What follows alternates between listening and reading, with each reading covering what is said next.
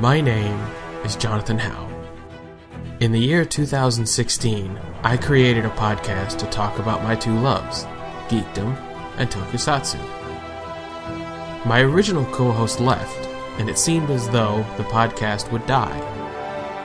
Then, a new member arrived in the form of Shawn, and the podcast was given new light. Since then, it has been growing strong, and we believe that it can become something bigger. It will become something bigger. We are GTP.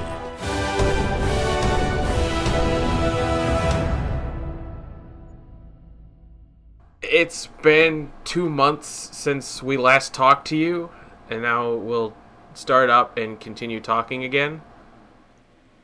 Um, I, I tried to be Barenaked Ladies. It didn't work out properly. But hi, It's how you been doing? Welcome to another episode of the Geekishly Toku podcast. My name is Jonathan Howard. I am one of the co-hosts. The other co-host is uh, me. you're gonna be me from now on. It's gonna be awesome. No, uh, it's just me. It's Shawn. You know, the huge. yes, and we're kind of hyped because, like I said, it's been two months since we last recorded, and it's not just because of laziness or because, well, my laziness. Really, let's get let's be real.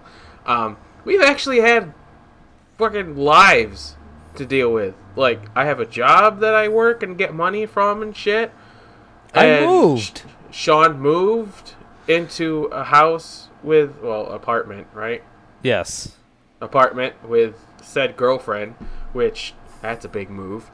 Um, everybody mean, it was. applause. It was a big move. I own a lot of stuff. Yeah. Well, I mean, technically, you own about half of a lot of stuff now. No, I think I have more stuff than Emily does, if I'm being honest. Really? Mostly I mean- in pop vinyl form. Um, yeah, I can see that. um, because I'm now the proud owner of all six helmetless Rangers as well. Didn't want to buy them, somehow ended up with all six of them. So that's how that happened. I mean, you know, I mean, like, uh, they they came out with uh, was it what's his name, Greg or- or- Ornowitz, Aronowitz. Aronowitz, yeah. He came out with a deal yesterday. I don't know. I don't know if it was just for yesterday, but you could buy all of the pins that were on sale at Power Morphicon for instead of thirty dollars, it was ten. Yeah. And I'm like, damn, if I had like 30 more dollars in my account, I actually would have thought about it. Cuz like like SPD is not my favorite. Like I I'm nowhere near levels of like Eric for love of SPD. But like it was a good season and Dekaranger in my opinion, in my opinion, was better than SPD. But SPD was still a good show. So having the helmets and stuff would have been cool. But yeah. Money's there. It's just not like overpouring right now. Yeah, um, money's there, but rent's due in approximately a couple days. So Well, it, for for me, it's you know I'll work. I, I work eleven point two five hours this week over the course of three days. That's the most hours I think I've worked since working at this place. So I and I started like working in the front rather than back line, which is like the making of the foods and stuff. For those that don't know, I work at an Arby's now, and I worked the register yesterday, and I'm like, okay, yeah, I can do this a lot more. So hopefully, if I have more enthusiasm to work that, they'll want me working that more than the backwards. But yeah, I gotta ask about more hours. I do have to ask. Do you have the meats? Oh, we have the fucking meats. Holy shit. Like, we have this one sandwich, no joke, has every meat we have roast beef, brisket, short rib, turkey, ham. Uh, I think corned beef's even on it. It's a really tall fucking sandwich, and I've only think I've only seen it made twice, but it, there's a lot of stuff on there but it's good food. It is such good food. Like if I had to work at any quote unquote fast food place, I'd work at Arby's because the food is, you know, genuine and not just like we pulled these patties out of the freeze, you know, freezer and whatever. We're not even sure if this is meat. Yeah, basically. Like I, I see them change the physical things of roast beef on a daily basis while I'm there. You know, the chicken while it's you know it's uh it's frozen, but it's still like if you go to McDonald's and you get a chicken sandwich and then go to an Arby's and get that same crispy chicken sandwich, you're gonna sit there and say, "I'm I'm never going back to my McDonald's chicken. It is so much more juicy, and it tastes like fried chicken instead of fried rubber." Oh, that's good. I do definitely not enjoy the taste of fried rubber. Yeah, I have never actually been to an Arby's. highly recommended. I have been to a Smart and Final and picked up their fries, their curly fries, from the freezer section and made those. Huh. But Huh. that's about as do that. close as I can get. Um, And, and like if you like their fries, you have to try loaded fries. So, it's the curly fries in a bowl, topped with the melted nacho cheese, okay. sprinkled with some shredded cheese. Ooh.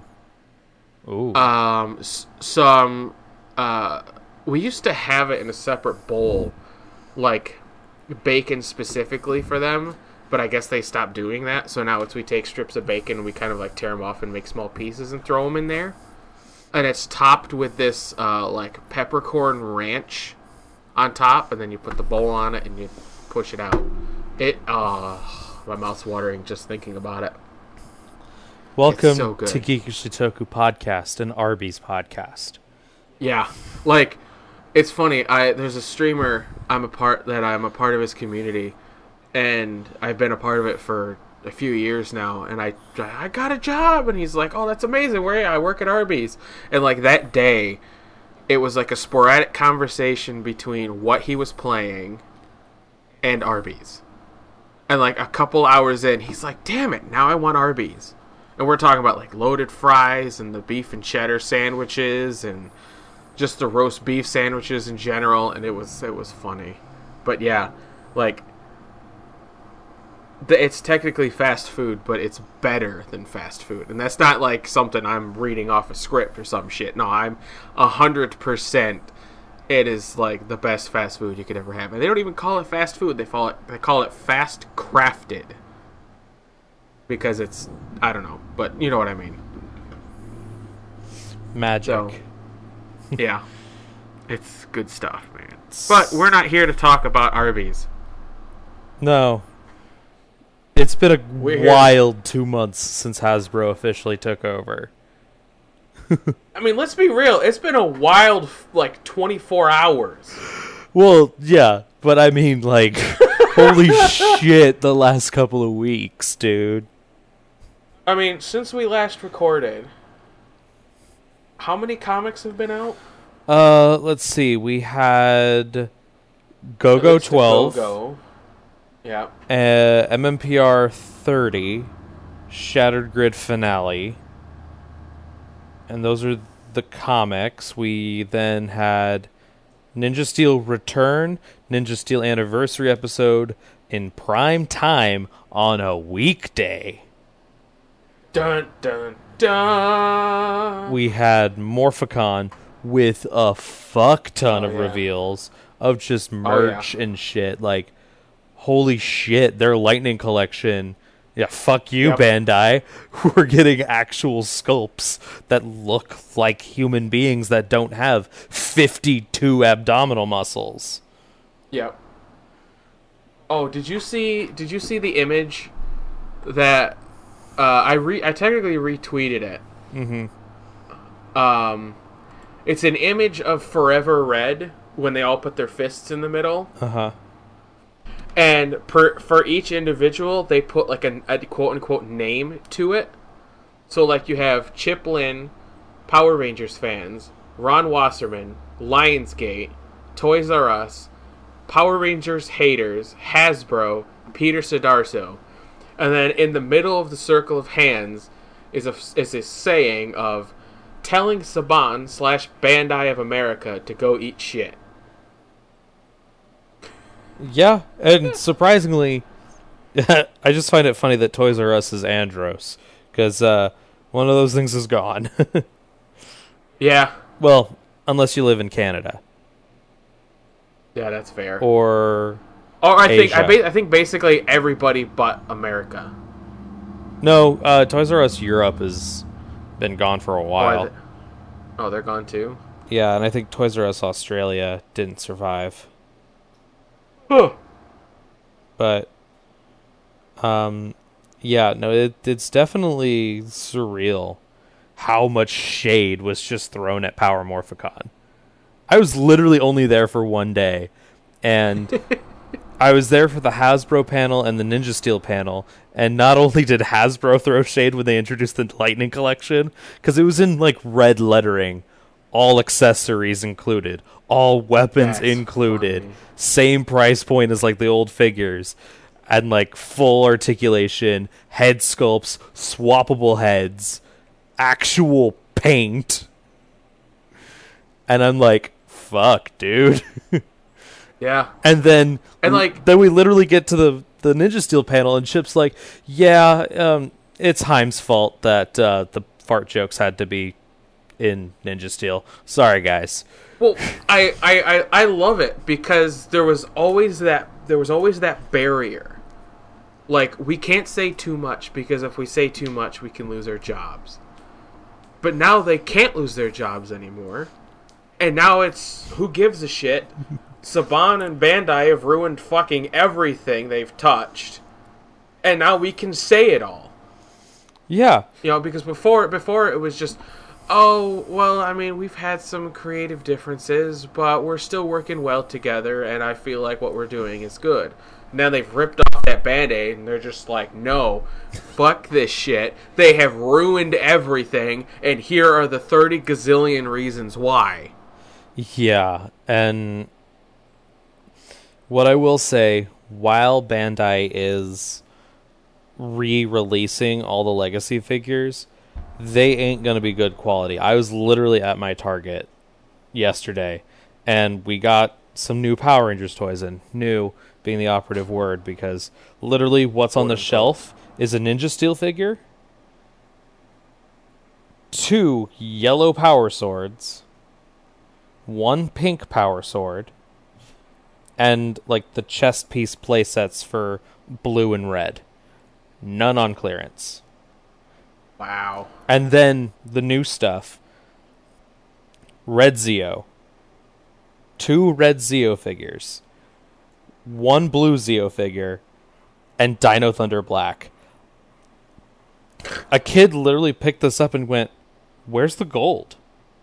Where's the gold on this figure? Why? and then That's proceeded to throw it back on the shelf That is amazing. and walked away and grabbed the Funko uh, Hero World figures of the original five Rangers.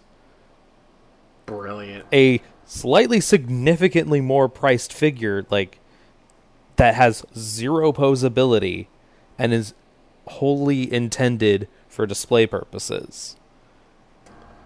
Yep. And it's just funny walking over there because it just becomes emptier and emptier. While none of the things are on clearance, which is surreal to me that it's still a thing. But like the Lightning Collection wasn't the only thing that Hasbro had announced. There's like a new pin set that's coming out that's the Morpher with little tiny magnet coins that goes in the Morpher. Oh, see, I missed those. That sounds cool. there's uh prints coming out as well for from like big moments in the show in the comics so it has like lord Drakkon sitting on his throne watching the green little screens in the live action trailer the there was Yeah. a forever red moment there's like oh it was great and then you know we've got heroes of the grid which is almost at four times backed. It's almost at four hundred thousand dollars. It just passed the Robo Goat stretch goal. If we can get to Ranger Slayer Kim as a playable like hero, I'm good. Like I don't need to go any further personally. But if we hit ah. 500,000 in like a week, I will be ecstatic. Mostly because of the Has the- storage box. Has the Hyperforce already been done, or is that part of like a It's- stretch goal down the line? No, no, it's part of the Shattered Grid expansion. Like that wasn't even a stretch goal. That was instantly included. Oh, so can you only get the Hyperforce one if you are part of the Kickstarter, or is that going to be something you can buy afterwards? Mm. You can buy it afterwards. It's just the expansion's going to be like $60 or something like that for the Shattered Grid expansion, which comes with the I mean- Hyperforce Rangers, Jen, uh, I think Ranger Slayer as a villain, Black Dragon, and Drakkon. I mean, it's still a it's a decent expansion. You know, you're not just like paying for like the Hyperforce, or you're not paying sixty dollars for Drakkon and the Black Dragon. Yeah. You know, you're paying for a lot for sixty dollars. So I mean, I think I think that's worth it. Yeah. I just I, I I want it, but I can't spend the money on it. And even if I had the money, I still don't think I would, only because I have nobody to actually physically play it with. Like, if I had the money to go to like Morphicon or conventions, I might be able to get some people to play it there. But that's you know maybe once, maybe twice a year. So it would be more of like a collection piece. Well, yeah, and I'm thinking for me personally, like how this could work is if you kind of need everyone to own the game board to do this the way I'm thinking of because you can do it online. You would just have to move everyone's piece as they move their pieces. Because Yeah. the video sort of shows how it's played out. And you sort of it's kind of like playing a co-op shooter like Borderlands with someone. Everyone has to have the same DLCs in order for it to be compatible. So you need Yeah. all pretty much the same content or at least share some content in similar to be able to do one thing or the other. because um, something I mean something we can also wait for and hope is that um, somebody makes it for tabletop simulator on Steam because then any then you can play it with anybody from around the world. Like we could we could go grab like Eric and Chris or just anybody Yeah. and sit down and play it and just you know oh we win great okay now clear the board and we'll play it again Yeah. you know So the only way to get the Shattered Grid expansion without having to technically pay for it is to go all in at Morphin Master level, which is the $240 level, which gets you Yeah. the base game, Green with Evil, White Light, the alternate Rita sculpt, Shattered Grid, the newly announced villain pack, which includes Master Vile, um, Rito Revolto, and a couple other villains. Um, the dice pack, the Megazord figure, the Foot Soldier pack, Cyclopsis, and the Alpha 5 card, plus all the unlocked stretch goals with Finster, Wizard of Deception, Pumpkin Rapper, Green Ranger Hero figure, uh, Red Ranger Dragon Shield, and Robo Goat so far. Nearing. Uh, well, the next two stretch goals are double sided command center and punch board upgrade, and six more super putties in the base game. And then it's Ranger Slayer, Primator, Storage Box, Rhino Blaster, and then Goldar, like big Goldar, I think, at 500,000 with. like me- like Megazord size Goldar. I want to say Megazord size Goldar, but I'm not too sure. Yeah, It's and the thing and there are stuff that are that is Kickstarter exclusive, which is the Green with Evil and the White Light packs, I believe. Um at least for now. It looks like um Yeah, it looks like it says exclusive for the moment for that, the alternate Rita, and the Alpha 5 player character, as well as all the stretch goals.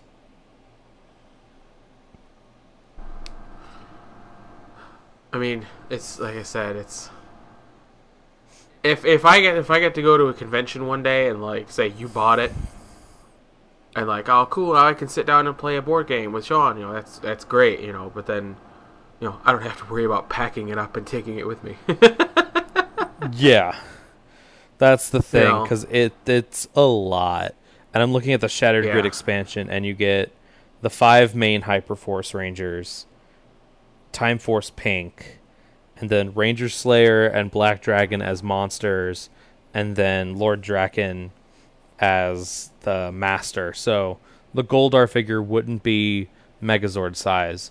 It's a different level of monster figure, so it's along the lines of Rita, Zed, Drakkon, like they're the final boss sort of character. And then the Mastodon troopers as foot soldiers, and then yeah.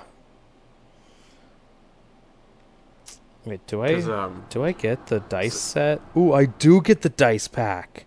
Ooh, I I want the colored dice. Like that yeah that's dope.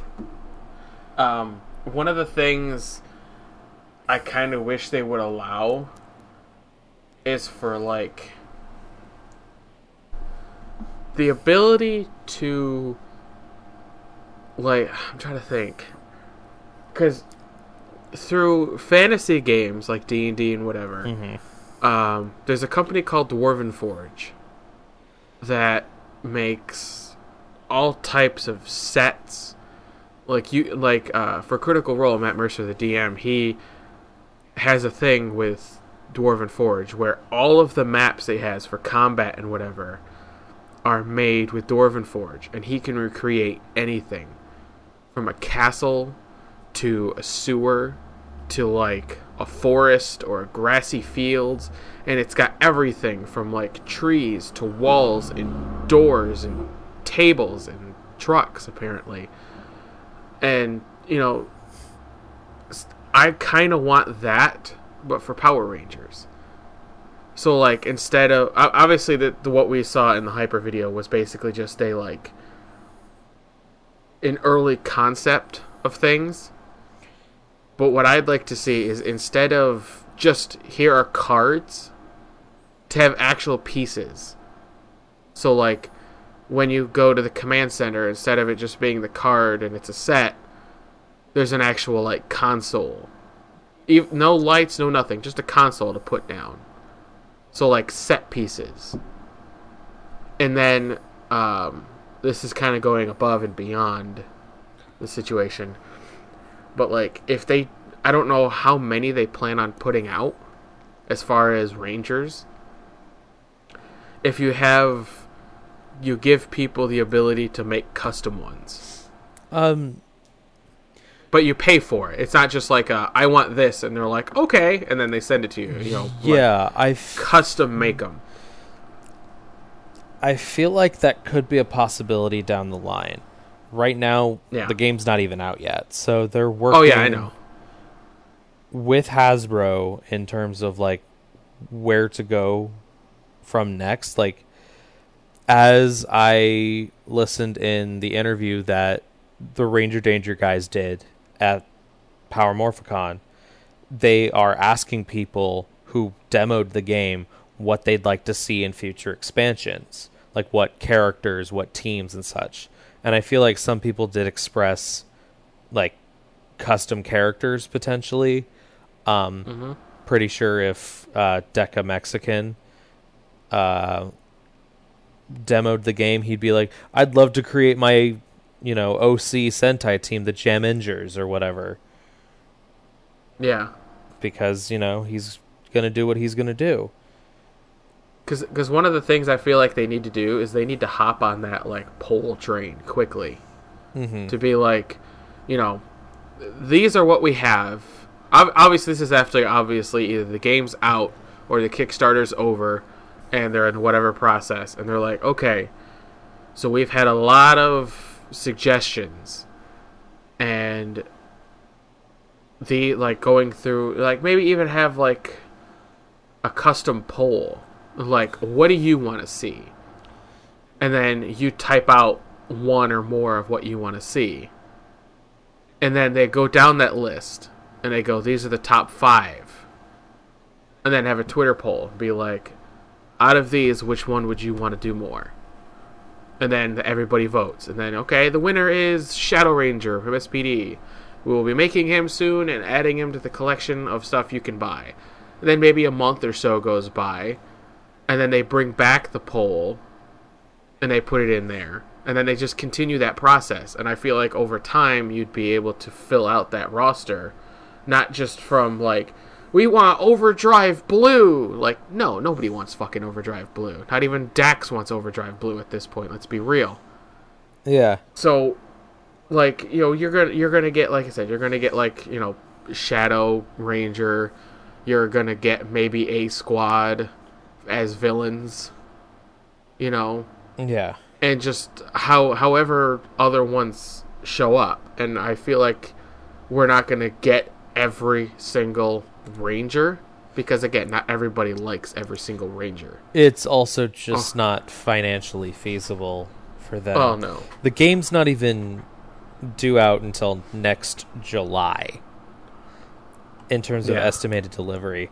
I'm on the Kickstarter page right now, and while the campaign closes in September of 2018, that's a lot of orders to fill. That's a lot of custom game pieces to create and mold and print and all of this. Like, it is almost 2,000 backers.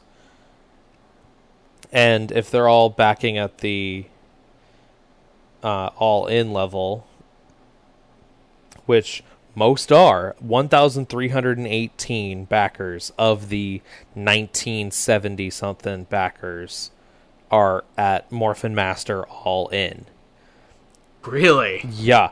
300 are at the Go Go Power Rangers, which is the 150, which gets everything but the Shattered Grid expansion and like like certain other things. It gets the Kickstarter expansion specifically. Um wow and then the 90 backers are at the nine, uh, $90 one which just gets all the uh, stretch goals and the and the game and then $75 at 35 backers for just the game itself and then there's 19 backers that are at the $300 uh, local game store level which uh, You've yeah. got to be a game store to even get that level. Yeah i hope i hope there's people i hope all of those are game stores and not just like the majority are people just saying oh i can afford that much or something like that and they're just like uh you're not a game store Well, it mentions in the description of that level that it's a deposit, not the full amount for Yeah. this level. So after pledging, they will contact you of your store status and give you further information.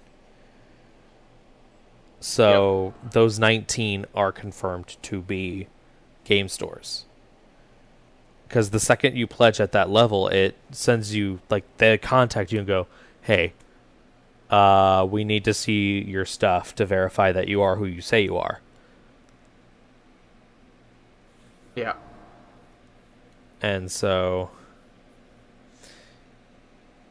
that might be a whole extra set of games like out there in the wild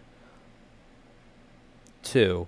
So it's cool to see that most are at the Morphin Master level yeah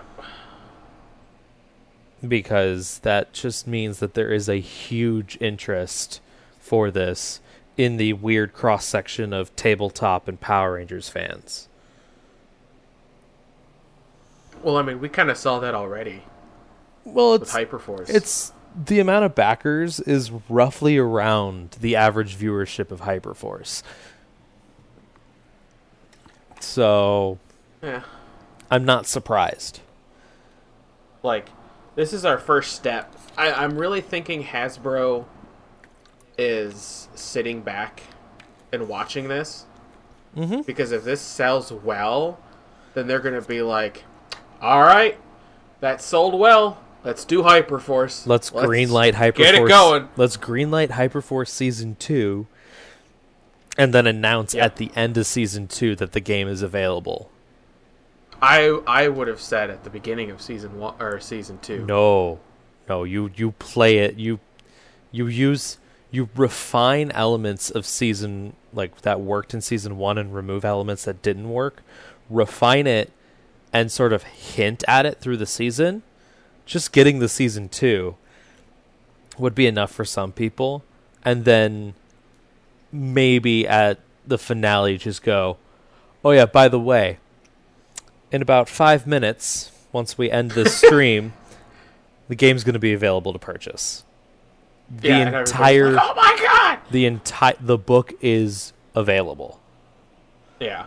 Like do it like an E3 press conference sort of drop like oh, would you look at that? The game dropped. Yeah. My god, I do not envy their website. Their website would just crash in two minutes. I would think they would have it set up in various different retailers because Yeah. it would make sense to partner with Amazon because it's through Twitch. That's fair. Well, then you'd also have to think about Hasbro. Would it be on their website? It'd also be Would on the be toy through shop and then uh, like Renegade, would it be on their site if it was made from them? Yeah, like you would- distributed through that. you would have it in a myriad of different places so that way it's completely accessible. yeah, which is the smart thing to do rather than just pooling it all into one place. And it's also Hasbro. Hasbro's smart Yeah. with how it markets its shit. Whereas Bandai's like, we're going all in on Toys R Us. Wait, you're telling me Toys R Us just went out of business? Uh, Throw everything at GameStop. Yep, basically. GameStop's looking to GameStop's a toy store, right? It's got game in it. Oh man. Yeah. So, so that's the board game. Yeah. And that took up half an hour just to talk about that. About 20 minutes because we kind of bullshitted before it. But yeah, basically most of the time. And Um, we don't even like there's still so much more that could come up because they just announced the villains pack yesterday. And they're like, yeah. for backing it, here you go. Have fun. Yep. and they're always announcing new shit. And like this is way more fun than the 25 for 25 because they just announced three or four of the new things for the 25 for 25 and it's like ah yes heroes of the grid ah yes the drop mix card from morphicon oh okay Yeah. that other thing that was at power morphicon cool and the GameStop pops that we already knew about as well. It, this is this is not a shocker to us. It's the whole Power Force thing again. It's just kind of surprising that Hasbro's only officially had Power Rangers for a month. And that's not even Well, no. including Shattered Grid or even this anniversary episode because all of that stuff was still in the Saban era. Yeah. It Saban still owned Power Rangers when everything was finalized for Shattered Grid. Saban Yep. still technically is going to be a thing with Soul of the Dragon because for the most part Saban had say there. Hasbro now has final say, but Soul of the Dragon goes through its final revisions very soon, and we won't see it until December. The episode was filmed Probably- not not two years ago. It was because it's a nine month production schedule, and they leave pretty much immediately after Morphicon, from what I remember. So I'm gonna say towards the tail end, so maybe around January or something of last year, January, February. Maybe. Well, so the last Morphicon was in 2016. That was before they shot for season two. That might have been before they shot for season two. Which, if it was, and you say it's a nine month shooting schedule, we'll say they start in September. You're looking at September, Roughly February. October, November, December, January, February, March, April, May. It would be May of last year when they finished, which I don't think is correct. Which I don't know, because I mean, Well, no, it's a nine month shooting schedule to do the whole series, like whole both seasons. oh, both really? Mm-hmm. Because as we found Oh. out with Dino Charge, everything is sort of it's they're shot back to back. Oh, kind of makes this dual seasons even more stupid. because it's treated production wise as one season. Yeah. Well, so so I'm trying to think then. So when did Dino Charge end? Well, Dino Charge hadn't ended by Morphicon 2016. There were still episodes left, but they started filming almost immediately after. So it would have been May tw- May April May 2017 when they had wrapped filming entirely, Entirely. Okay. which makes sense given um just given I don't know the fact that the Sudarsos were back in the states for summer and to start Hyperforce and That's fair. Yeah. a whole bunch of other things. Um Which is actually quite funny then, mhm. because when they started Hyperforce, they knew about the anniversary episode already. Like that shit went down like last spring. Well, Yoshi, um, Yoshi, Peter, and Melissa did. None of the Hyper Crew did. Oh well, yeah, that's that's what I meant. Yeah. they, they did, not like the whole crew. The three that were involved, Yeah, and so man, that must have been hard to keep that quiet. especially for Yoshi, yeah, Well, especially because if if if it's true that they came up with the idea, well, cause see, it's weird. You know, you have power, you have fans looking at the anniversary episode and the comics and being like, in the comics, we have the Shattered Grid with the first like Shattered Grid comic where Jen jumps through the crack in space it looks a lot like the one that was from the episode. And then in the comic, you have Lord Drakkon, and in the show, we had Lord Draven. mm-hmm. And it's like, really?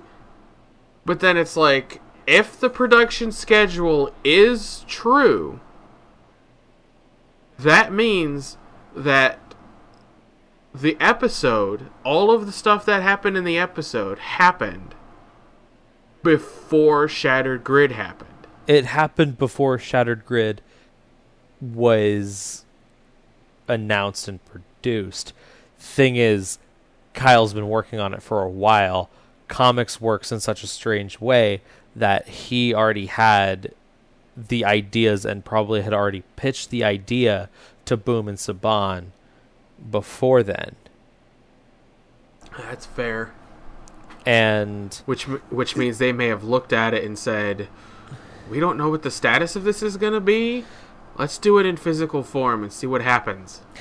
or the anniversary episode. Huh.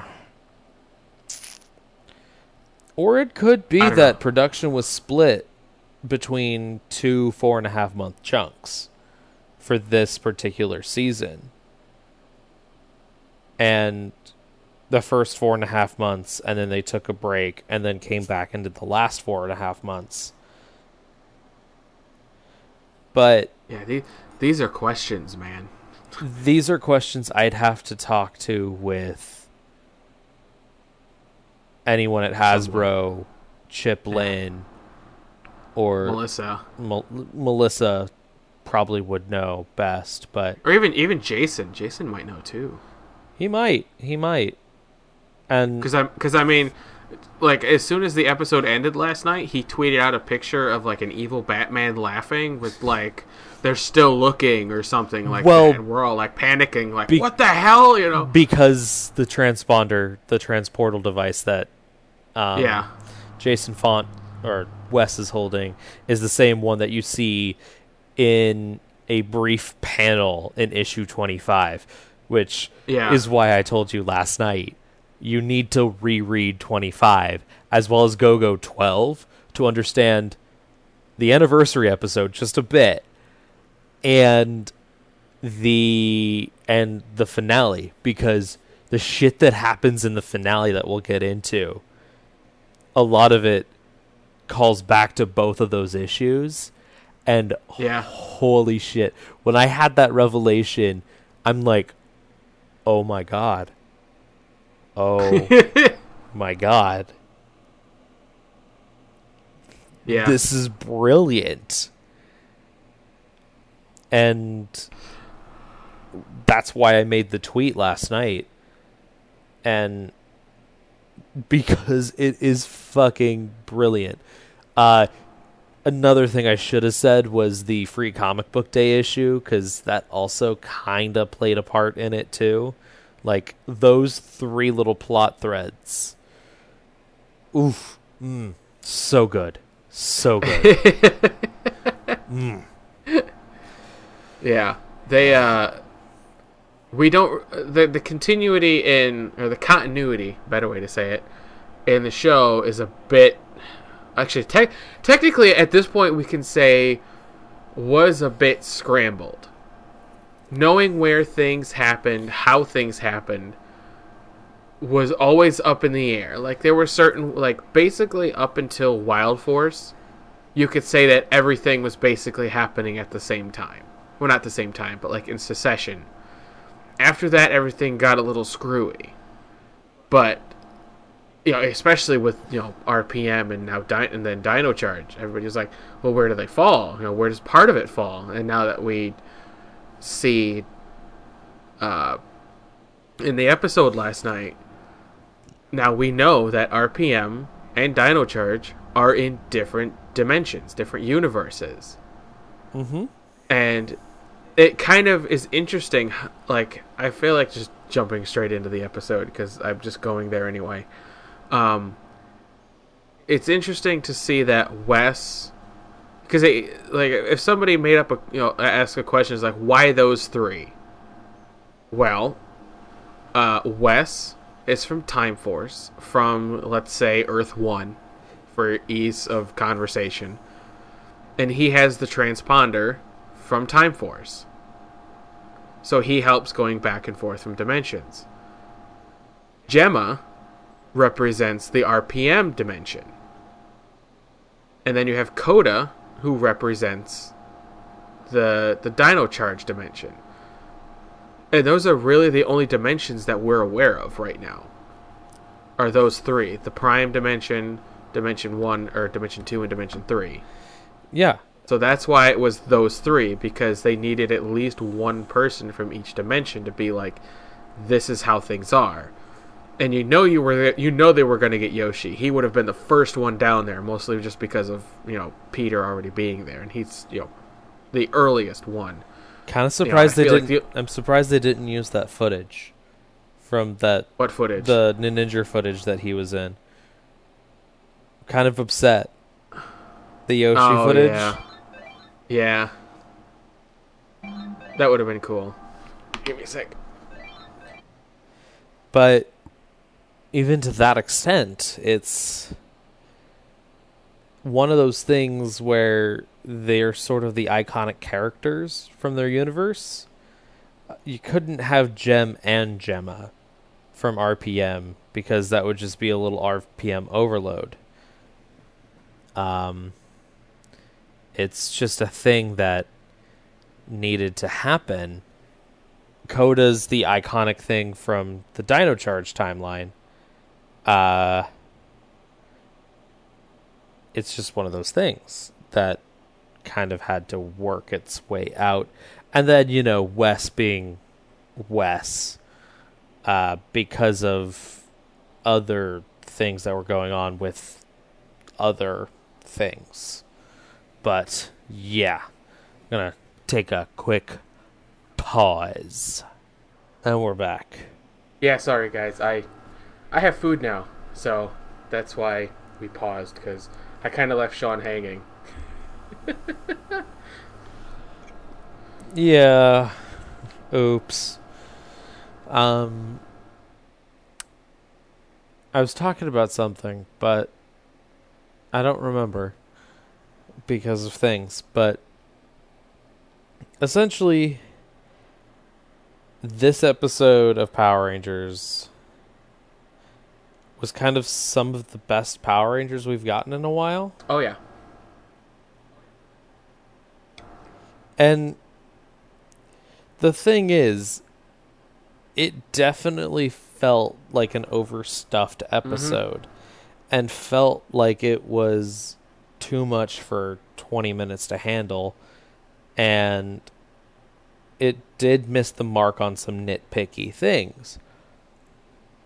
But the thing is, it managed to connect the timelines which wasn't really a thing when the Neo Saban era took over. Nope. It was just assumed that because once a Ranger happened in Overdrive, that everything up to Overdrive was contained in the standard universe. Mm-hmm. Then Megaforce, Super Megaforce happened, which reconnected Samurai and Megaforce with and Jungle Fury for to that extent to the mainline Power Rangers timeline. RPM and everything afterwards still left hanging, but then this episode confirms Ninja Steel as part of the mainline timeline. Yep. So that fixes that and confirms that Dino Charge was already set in its own universe or dimension Well, rather than because they blew up the earth they went into a different Oh, yeah. timeline. No. They were in their own separate pocket of the of the Rangerverse. of the grid. And then RPM's in its own pocket. I mean, that was easy to understand. Considering it was. Well, that was conf- that was confirmed in RPM as well as Samurai as well as Super Megaforce and Uh-huh. now. So it's all been fixed, so to speak. Not only that, but it gave us an update on, on at least Tommy Mm-hmm. because it was assumed that he got his Green Ranger powers back and potentially his White Ranger powers back in the legendary battle. He still had Red Zeo and gave TJ Red Turbo. But Dino Thunder never really came back. But the Ranger Keys is the Ranger keys are the best way of me saying, "Oh, all their powers are back." Yeah. And because Tommy literally has so many powers, it doesn't make sense for him to carry all those morphers. So he probably worked with someone and was like, "Hey, look, I've got all these powers and I might need to change them on the fly depending on my fighting style and what I need at that current moment. We need this to connect to the grid and connect to those five different power sources. Yep. And everyone on the internet's crying for everyone else who has multiple powers to have a master morpher and I'm like it feasibly makes sense for every the other rangers who have three three powers or like two to three powers to be carrying those morphers. The zeomorphers only materialize when they are summoned Mhm. in the way that they are, because for the remainder of the time they remain hidden. The mighty morphin morpher is a buckler that can hang out on your belt, and turbo you wear on your wrist, which you could probably swap out with the Zeo phasing technology or whatnot. Um. Tommy's got a lot of nonsense going on. He would have to take out his his his morpher, his MMPR morpher, pop the coin out, pop the White Ranger coin back in, and then do it, which takes way more time. Yeah. There's um. there was an interesting. Um, I got in a few conversations last night with a few people on just random like headcanon topics and just random things. And um, one of the headcanons I saw was um, in a conversation with Pocky Squirrel, which I'm sure you know who that is. Mm-hmm. I think she's part. I Oh, Liz, yeah, she's part great. of the Toku Ladies podcast. Yeah, That she is. Hung out with her at she Morphicon. actually lives not that far away from me. She's great. We both live in New York. So that's Hmm. cool. Um, she mentioned something, and somebody replied with, "What if, in Once a Ranger, it wasn't Thrax that damaged the Morphin Grid? It was Tommy trying to make the Morpher Master, and Thrax just took advantage of it." And I was like, that is amazing. And I want that to be real. That's intriguing. Like, I want that to be a thing now. intriguing. Um. Yeah, because Tommy probably talked with Mhm. Hayley, who helped design the Dino Thunder morphers and connect them to the morphing grid. Probably talked to RJ. In Cam, because she was in she was in Cam. current uh, constant correspondence with uh, Cam Watanabe. So I mean, you know, Yeah. And even the overdrive guys, because anytime that morpher's created, it needs to be linked to the Yep. grid. So Zordon did most of the heavy lifting with the Zeo and the turbo morphers. But ni- but ultimately it's all Ninjor's sort of technology. Ninjor Ninjor's a morphin master so to Yeah. speak. He's not an actual Morphin Master. We finally get to see what one looks like quote unquote. in Shattered Grid. Well, the form that it Yeah. took when Drakkon approached it. Um, it was. It's definitely an interesting thing that they did this because it. If you think about it, that happening kind of fixes a problem I had with the legendary battle because of the whole in the extended cut Tommy hands a kid Saba to like reach out to Sa- like grab onto Saba so he can pull him out. But he was only the green ranger in that episode.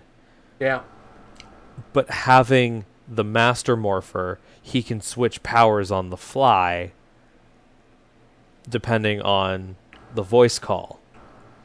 So he could have easily just summoned Saba at that point.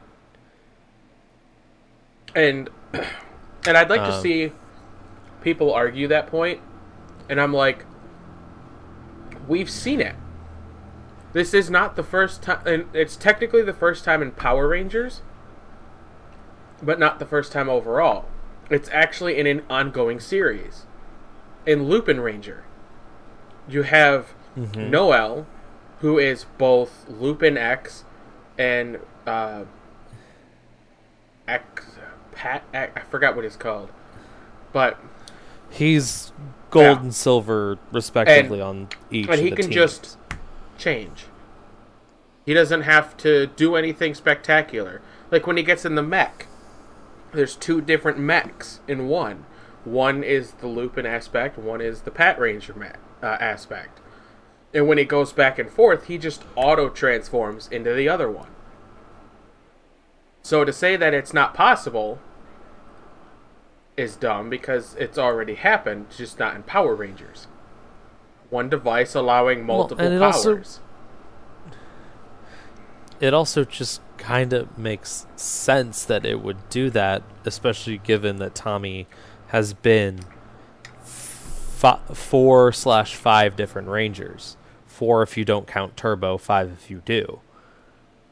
Because now it sort of confirms that Cat and Cassie have access to the pink turbo powers. Yeah. So that would conf- that would make sense then that Carlos and Adam, uh, Tanya and Ashley, as well as TJ and Tommy, would have access to would both have access to their respective Ranger Mhm. colors. Which, But who is the Phantom Ranger? which, if we're going by that, there are multiple versions of every power. Like, I'd, I'd actually like to know, like, technically speaking, Jason gave up the gold powers to give them back to Trey. But is it still possible that Jason can still wield them? Now that. Because, I mean, hmm. because again, we're talking about Tommy, who willingly gave up the turbo powers. TJ, who willingly gave up the turbo powers, but can still transform into them. So if somehow Jason like got a hold of the gold staff or something, could he still transform?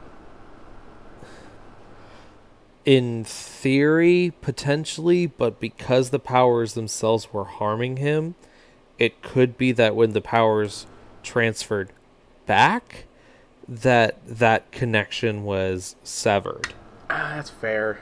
In order to save him, they had to cut his connection to the powers. And that's kind of the theory I've been having with that. That makes sense. Now, if it could work out that he could connect to it without damaging him, then sure. But the reason why it was affecting him is because it's specific to Triforian biology. Hmm. While it may be the same power structure and power, like, sort of resonance that the Zeo powers give off, it's was created specifically for Triforians, who are three beings, one being split into three. Now, if Jason were to be split into three beings and need the gold powers to bring him together into one, maybe. Yeah. Or if he somehow gets accidentally turned into a Triforian Well, that'd be you know weird. potentially Uh, again something that the show would never do because that's just it's not being baked into a pizza which was not mentioned in this episode at all which i'm very disappointed. Did you see the tweet I gave you, or that I tagged you in last night? Probably. Someone was hoping in the extended cut if uh while they're leaving like the line TJ's in, he just kind of looks over and goes, "Hey, I was baked into a pizza once," and then they jumped through the portal or something like that. And I'm just hey, remember that time I was baked into a pizza? yeah, and I'm like, I just want that to be whenever TJ is part of some type of team up, he always has to drop that line. I want that to be a thing. Well, he didn't in the legendary battle, but then again, he had half, a line. line. yeah, so that's not really surprising. Cassie had more to say than TJ. Mm-hmm. But yeah, it it's the best crossover in the Neo Saban era. Which is Out of the 3. three? Well, you have this one, you have Legendary Battle, and then you had uh the RPM Samurai Oh right, yeah. So basic, base, as an anniversary. ba- basically, the bar was so low, they could have redone Once a Ranger, and it would have been better than what we had before. Yeah. Honestly though, it it has some things that are better than Once a Ranger, but overall Once a Ranger was a better crossover uh, anniversary special. Once, Just due Once to a Ranger was a terrible anniversary special because, like, well, I it's terrible because of the Overdrive Rangers. It's not terrible because of the anniversary aspect of it. So you haven't made well, yeah, you haven't made it there yet. But I'm just gonna like so Linkara made a point of saying the team up wasn't even a team up. Once a Ranger is not a team up. It's barely an anniversary series. Because it was basically Overdrive Rangers when it came down to it, were like, we're done. We can't do anything. There's nothing we can possibly do. We can't help. We can't do anything. We're done. We're walking away. And they interacted with the legendary team twice. Well, no. They interacted them in the beginning when they were like, "Yeah, when you get your powers back," and then they didn't interact anymore until it came down to the fight. Those were their two interactions. There was no conversations, no nothing. It was just like, "Oh yeah, we're taking over until you get your powers back." Oh, that's a bell. We got to go fight something. That's not a conversation. and as far as anniversary, like it was it was sort of like the Doctor Who 50th anniversary special. It's an anniversary special of Doctor Who. No, it's not. You had 10, 11, and the War Doctor only because Eccleston's too much of a prick and didn't want to show up. No, re- barely any references to anything before nine, and yet you're gonna call that an anniversary? That's not an anniversary. You didn't bring any other doctors in for whatever reason. You didn't bring enemies back for anything. You made up an entirely new enemy, and you said, "Have this anniversary season," and it's like, thanks, I guess. Like it was a good episode. It was a good hour of television. But like was it really an anniversary? Cuz I it's that's the way I look at Once a Ranger. It's a quote unquote anniversary season or an episode, whatever. what I'm saying is it it probably does top once a ranger. I'd have to watch it again to reconfirm my sentiments on that. But I feel like as a what little we got with the actual anniversary team, that sort of lore building and world building was a lot better than say what we got with Legendary War, the Legendary Well, yeah. Battle. Um, and then we had Forever Red, which I just literally rewatched like a week and a half ago. Mhm. And I'm like, yeah, it's fun. It didn't really do much to progress the narrative of either the season or even these characters, other than just saying, oh, hey, TJ's got his powers back. Yeah. But the other two times we see him, he's blue. Yep. He's in space blue. So was Turbo Red powers a one-time thing? Did he just give it to his robot ranger? Did Tommy absorb all the Red Ranger power? I don't know. I honestly cannot say because without any sort of explicit anything. And then we had technically always a chance which is the fifth anniversary episode. Technically, because of where it aired. But it wasn't technically labeled as an anniversary episode. No, it was just Carlos being a whiny Yep. whine.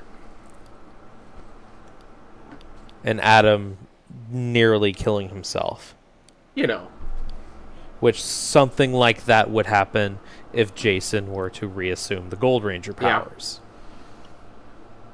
I mean, it kind of did happen as he slow, with like as he slowly started to get to the point where he gave them away. He had those type of reactions. Yeah, exactly. So it's not perfect. It's obviously not going to be perfect because it is a children's TV show. But what would have made it better is if it was an hour long slash two episode special. Then it would have been better because we would have gotten more dialogue, we could have gotten more action, more story than just how we're we going to find out the plot for this episode? Uh, Rangers spy on Draven as he's talking to quote unquote Tommy? And then he just expulses. Let's just drive to Yeah. Reefside. like I kind of get why they went to Reefside. I really do. That part made sense. It was they just happened to get there as Draven expels all of his plans to a robot. to Robo Tommy. It- eh. to Robo Tommy. And you know, it's like I I don't know. That that that's also why it's rushed in my opinion. Like what they should have done is they should have shown up, seen Tommy walk out just as they were bringing the box in and then Tommy and Draven walk in the portal. No words, nothing. Or just uh do we have everything? Yes. Okay, let's go. And then they have to figure out well what's going on.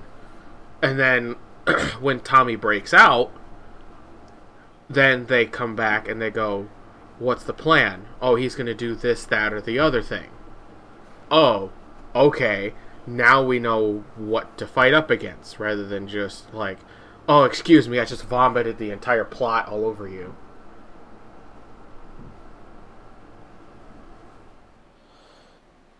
Yeah. And I would have liked it to be extended. I would have liked for it to have aired as the extended cut. Because what little we'll get with the extended cut would fill this episode. Yep. Everything else about this episode pretty solid. Like solid use of Sentai footage and a Sentai villain from a movie. Oh, from the summer Mhm. movie. You know, the one that you, you didn't get the rights to with the last series. Though I will say, seeing the dark, uh, the Dark Ranger Charger at uh, Yeah. the Hasbro Yeah. booth. That was that was clever, Jason. That was clever. You clever dog Yeah. Um, one of the things I from his own collection. one of the things I did enjoy about or I did like about this about this episode they when when they split off so it was like the legends on one team and the ninja this ninja steel rangers on the other and all of a sudden they cut to uh, sentai footage in the back of my head i'm like please tell me they're not going to just kill the main boss that everybody is afraid of right now. And then they did everything, they did all their final attacks and shit, and then there was an explosion, and I'm like, are you kidding me? And then he was alive in the shield, and I'm like, oh shit. Well, I didn't see that coming. So I'm like, for me, that was a good point for me. Because you know me, I pick apart things and I go, "This is a trope. That's gonna happen," and it does. That's gonna happen, and it does, because there's just so many things that are like already like they've been done before, and it's it's like wash, rinse, repeat type of situation. So for them to throw that in there and completely take me by surprise made that episode so much better. Yeah. And then we can also talk about the biggest surprise I feel like that came out of the entire fucking episode, besides the Master Morpher. The fucking Falcon Zord out of nowhere. oh, Falcon Zord. I mean JJ too, but Falcon Zord even more. I mean like it, what, what it's like before you watch that, if if some if someone came up to you and said, "Hey, in this episode, you're going to see the Falcon Zord," you would be like, "Yeah, who told you that? What fan told you that?" And, and, and then it gets to Yeah. the point, and you know Tommy's is like, "Falcon Zord, power up!" And then the Falcon Zord comes out, and you're like, "Holy fuck!" Well, the Falcon Zord was never Yeah. destroyed. And it's really the only flying Zord Tommy has. It's great that he has access to the ninja powers as well because if you noticed in the fight with Robo Tommy, he said Tiger Zord White Ranger power yeah, instead of just White Ranger power, he said White Ranger power just to get the Falcon Zord. They're two different power sets. Yeah. although Can, so he technically technically has five in that Master Morpher until we see, you know, uh, Turbo I mean, Tommy. I mean, theoretically speaking, if we know he made it and he put the powers in there, he could have theoretically said, "I, I really don't want two versions of the White Ranger in there, so I'm just gonna mash them into one." Because the only difference between the two is like kind of the source. Like yeah, because the ninja powers are from Ninjor, and the Tiger Zord powers are from and it's Zordon. not totally out of like if we really think he went ham with making this morpher he could have 100% went to ni- like sort of like Drakkon did in the comics Uh-huh. when he went and was like can you repair my morpher and he fixed the black dragon morpher he could have easily gone to Ninjor and like hey I have all of these powers back now, and it's kind of overwhelming to have all of these different devices. Can we just put them all into one? You know, have this one device channel all of this power. And then Jor's like, I mean, we can try. and Ninjor's like, "Give me about four years." Yeah. Instead of pulling the Drakkon and just shooting the powers into the Morpher, which instead of having all the powers active at once, which can tear a hole through the grid in reality as we know it, Tommy's only allowed to have one at a time, but channel like to it's like flipping the channel on the TV. Yep. You know, I mean, I mean, Or it could be that they're separate powers because it technically could be that they are separate entities and Ninjor couldn't combine them.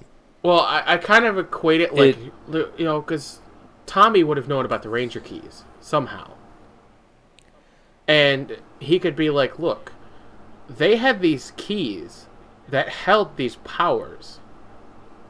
So can we put that into coins?" And I'm sure Ninjor would be like, "I don't see why not." I mean, the power coin. He's like, Yeah, "Hold my beer, basically. I can do Yeah, you like one the- better. Hold my beer, I can do you one Yeah. better." and, and it's like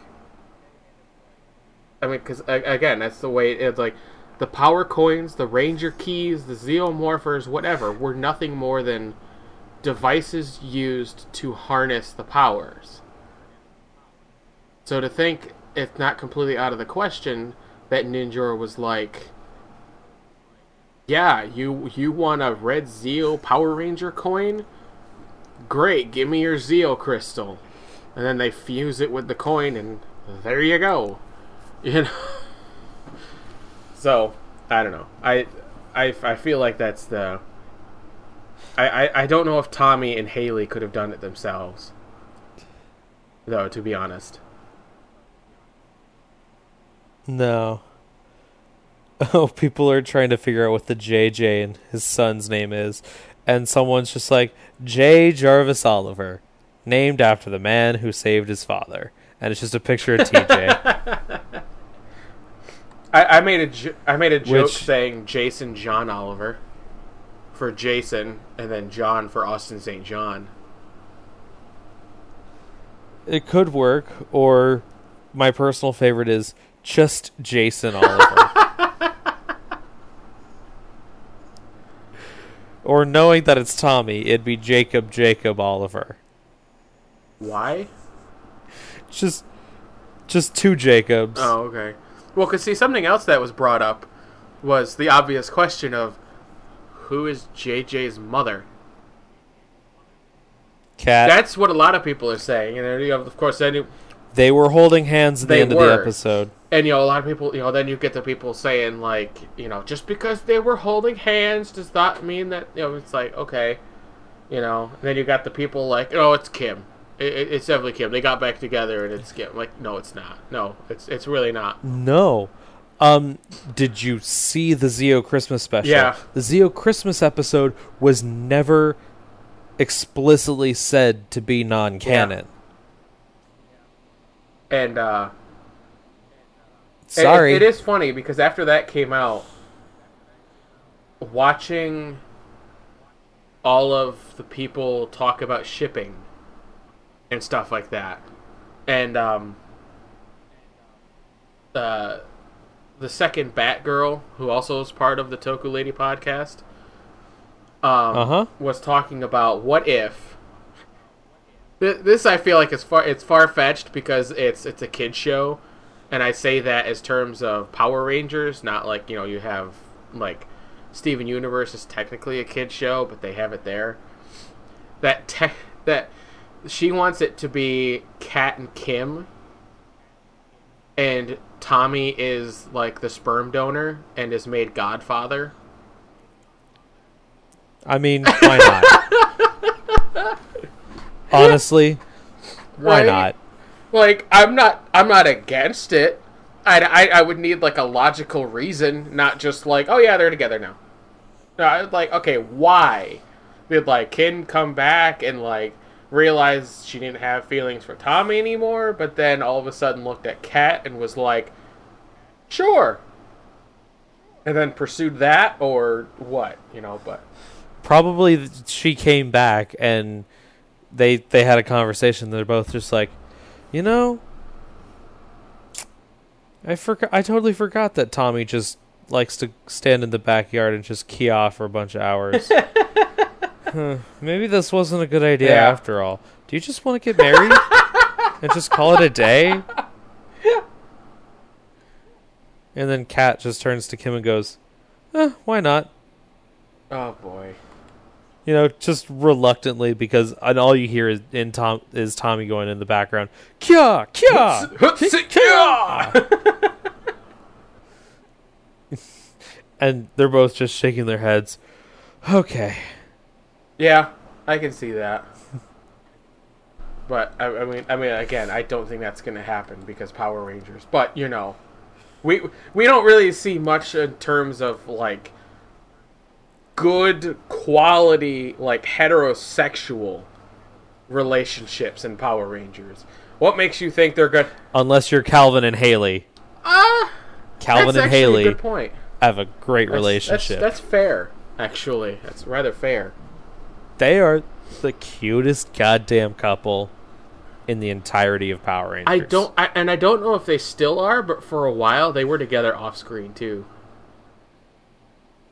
Because uh, I follow um, Chrysti, Pink Ranger, on Snapchat, Yeah.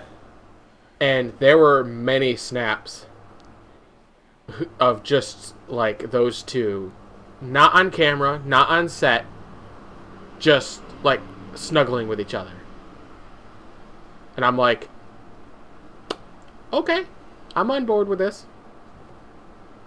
Which, if they are still together, that's huge. Because Calvin's actor shouldn't have been there to begin with. he only got the job because the first guy was a dipshit. Yeah, just and here's a quick little PSA: don't flip off the camera in a ranger costume. Yeah. Somebody, somebody tell Gets your ass somebody canned. tell the Go Buster cast or not the Go Buster, the the Beast Morphers cast that. No, instead we just get watching them do training videos with Mike Chat and Brennan Mejia instead. Which I'm not a, I'm not opposed to that. Well, if you're going to get two people to do fight choreography and help with fight choreography, you might as well oh yeah. get the act- get the acrobat and then the guy who has a karate Yep. school, who isn't Steve Cardenas. And or Tommy. no offense to you, Steve. No offense. Tommy has a dojo now It's too. just you're a little old. You both are a little Yep. old to be kicking it with this 18 year old. Mike's not that much younger than you guys, but still. I mean, Jason David Frank would be a good person to help as well. he might be a good person to get like ranger tips from, like how to act in public. Dude's been doing this shit for years. Well, uh, yeah, and I mean, Like he's done a few tours and I of mean, duty. he, he'd you know, his first line would be like, "Do not body slam diaper changing yeah, That's what I was gonna say. Like he he's he'd be a good person for ranger tips because he's done the good things and the bad things. So he's gonna be like, okay, here's your checklist. Do smile in front of fans and welcome them and graciously give them autographs. Do not body slam a baby diaper changing table in a random bathroom. Uh, do not film yourself while you're driving and almost crash into another car.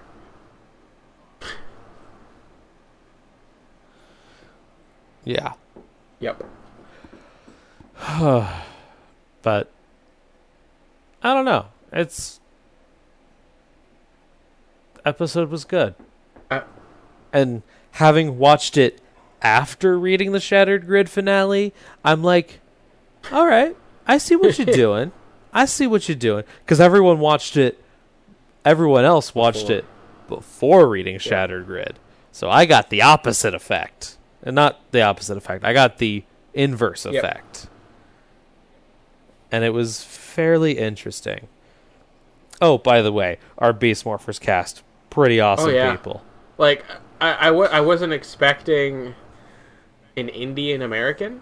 I'm not opposed to it. I'm not saying that's a bad thing. I just wasn't expecting it because he's the first. And uh, we once again have an African American Red Ranger, which a lot of people were hoping, I think, for an Asian Red Ranger. Because the, the only uh, the only one we yet. technically We- have is Peter, and that's I don't think that's in within, within continuity, at least not of the show anyway. So Technically, yes, but technically it's in its own Yeah. continuity. But yes, I, I kind of want to say Hyperforce is like RPM and Dino Charge. it exists. You know, it's it's it's a part of the same universe, but it's not in the same dimension as like you know the normal Time Force. You know, in those shows. The thing is, it's in a mirror timeline of the events of the mainline Power Rangers universe. But by them time traveling and fucking it all up, that's what sets it apart.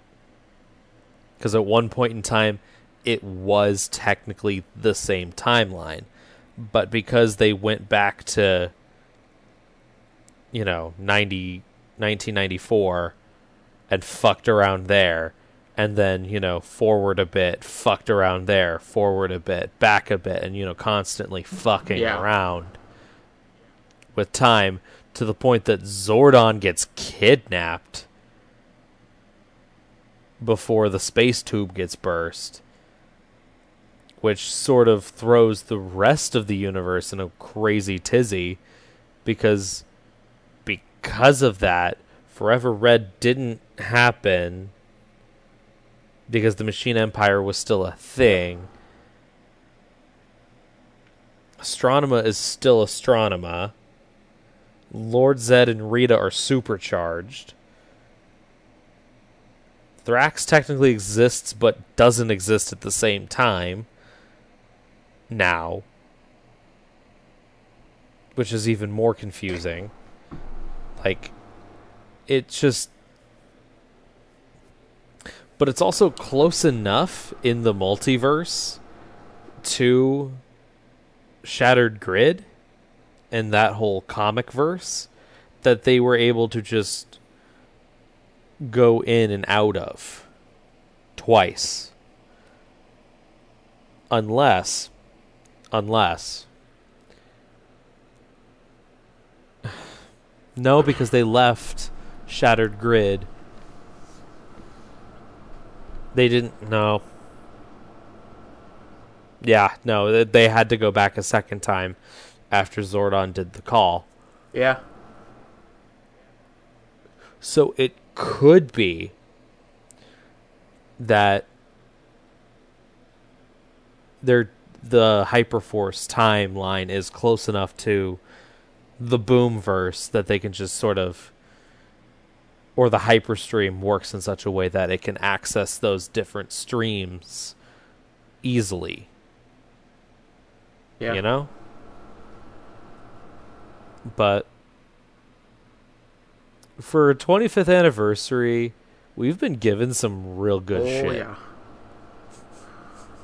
Like and this started back in, you know, last October with Hyperforce and then, you know, it just escalated from there.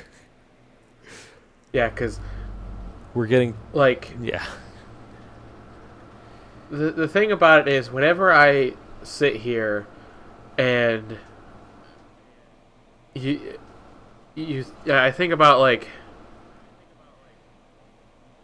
trying trying to like push through to another day type thing. Like when you get real, when I get, I keep saying you, when I get real low. And like, there's that like depression and anxiety and all that type of stuff. Believe it or not, I look to Power Rangers because I go, look at what we've got just within the past what like 10 months and then Yeah. look what we're going to get over the course of the rest of the year The next year with the new show hasbro taking over you know what are we going to get in the years after that like there's a lot to be excited about and it, it's kind of one of those things that it, it it brings the mood up of like, you know, what's the point? What's the point, dude? Look what the fuck is gonna happen. This is why. Get your ass in gear. Do better at your job. Get better money, because there's a lot of shit that's gonna happen, and you're gonna want to be a part of it. And I, f- I feel like if if I could send a message out to any other Power Ranger fan, like we've had hard days. We have we have had some really really hard days. The mm-hmm. clouds have separated. It's a sunny sky. Things are looking up. Like when it was thought that there was like no hope for the franchise, everything was going downhill. We had the the four shitty years between both Samurai seasons and both Megaforce ep- uh, seasons. We had the great first year for Dino Charge, Dino Super Dino Charge, extremely lackluster and very forgettable. Ninja Steel has been basically, to me, the same route as the second season of Dino Charge, and it's like, it, just seems like we're in that hole, and there's no getting out of it. Hasbro was like, I got you. And now we're off to the races. And we needed that as a fandom. We needed that kick in the ass to get things going again. Because now the fandom's back. And it's growing. And it will continue to grow as the comics get uh, not, not get better, but the comics keep coming out. New ideas for the comics keep coming out. Beast Morphers next year. Whatever happens after that, and just beyond. Because it seems like when it was with Saban, we were limited. You know, everything we we were going to get was subpar. Not really like they're not trying that hard. They're just like, let's just get a show out so we can sell the toys now it seems like you know they keep saying Saban cared, Saban cared. He was always there, and it's like it didn't seem like it. It really did not seem like it, in my opinion. Now it seems like we finally not just have a man that cares. We have a company, a huge team of people that actually give a damn about the franchise, the fans, both older and younger the toy collectors, the game players, just the watchers, the movie goers, the TV people, the TV show watchers. We have a company that gives a damn about everybody, not a small select few of people. And things are just going to get so much better in the coming years, and I am hyped.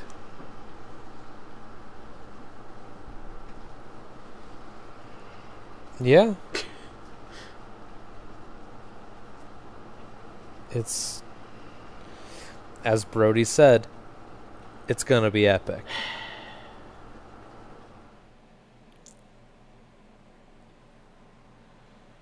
He he he he he he. I But seriously, it's gonna be Yep. great. And if anything,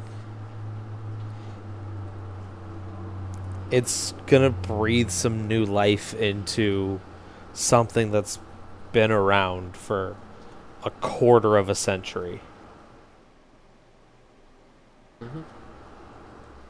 Just think about that for a sec. Yeah. It's been that long. And they're already starting on a good foot. They're listening to fans. They're incorporating ideas that fans are sharing. And it feels like the former Saban, now Hasbro employees that have shifted over to Hasbro have a butt ton more freedom yep. And I because they know their franchise. kind of want to suspect more money too, to be honest. Oh, there's there's that too. Hasbro definitely. Well, Hasbro has its own production house. Yeah. Like Bandai didn't have that. Bandai just did toys and sometimes video games. Yep. And seeing that first look at Lightning Collection, White Ranger Tommy, my jaw dropped. Seeing the figure in person holy shit, guys, you have no idea what you're in for. like, it's basically Power Rangers Marvel Le- Legends style. But it's Power Rangers. Yep. So hopefully if the rights and if it gets okayed by Thuy's family, we will get an actual face sculpt of Trini for her figure when they do her figure. Because that, I think, would probably be the best best thing Yeah. Personally. Yeah, because, like, I hope they do because having, you know, David Yost, Walter, Austin St. John, Amy Jo Johnson, Jason David Frank, and then either no head on yellow or just Aisha Or it'd be is sort of just like a yeah, really gut like punch. i- you know if, if it's if it comes down to like the, again the parents it's like I, ca- I can understand that. I really can. It sucks but i can understand it. If it's from a marketing standpoint then or something like that it's like well we didn't want to do it because we don't think this. I'm like well you didn't ask anybody. You just assumed nobody was going to want it did you ask the family did you ask the fans The- no you just decided okay the thing is, I don't think it's going to be that. I think it's, if anything, it's going to be the family saying no. But even then, I don't see the family saying no either, because it's what she's known for, and it's a way to honor her legacy, as well as the franchise's legacy. Yep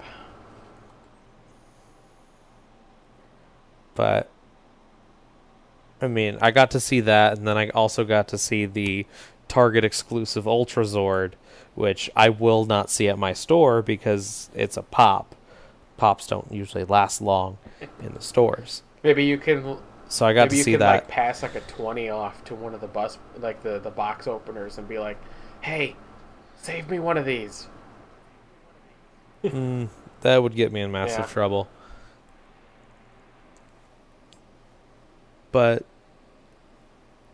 yeah, just seeing everything, seeing the suits, seeing the helmets, like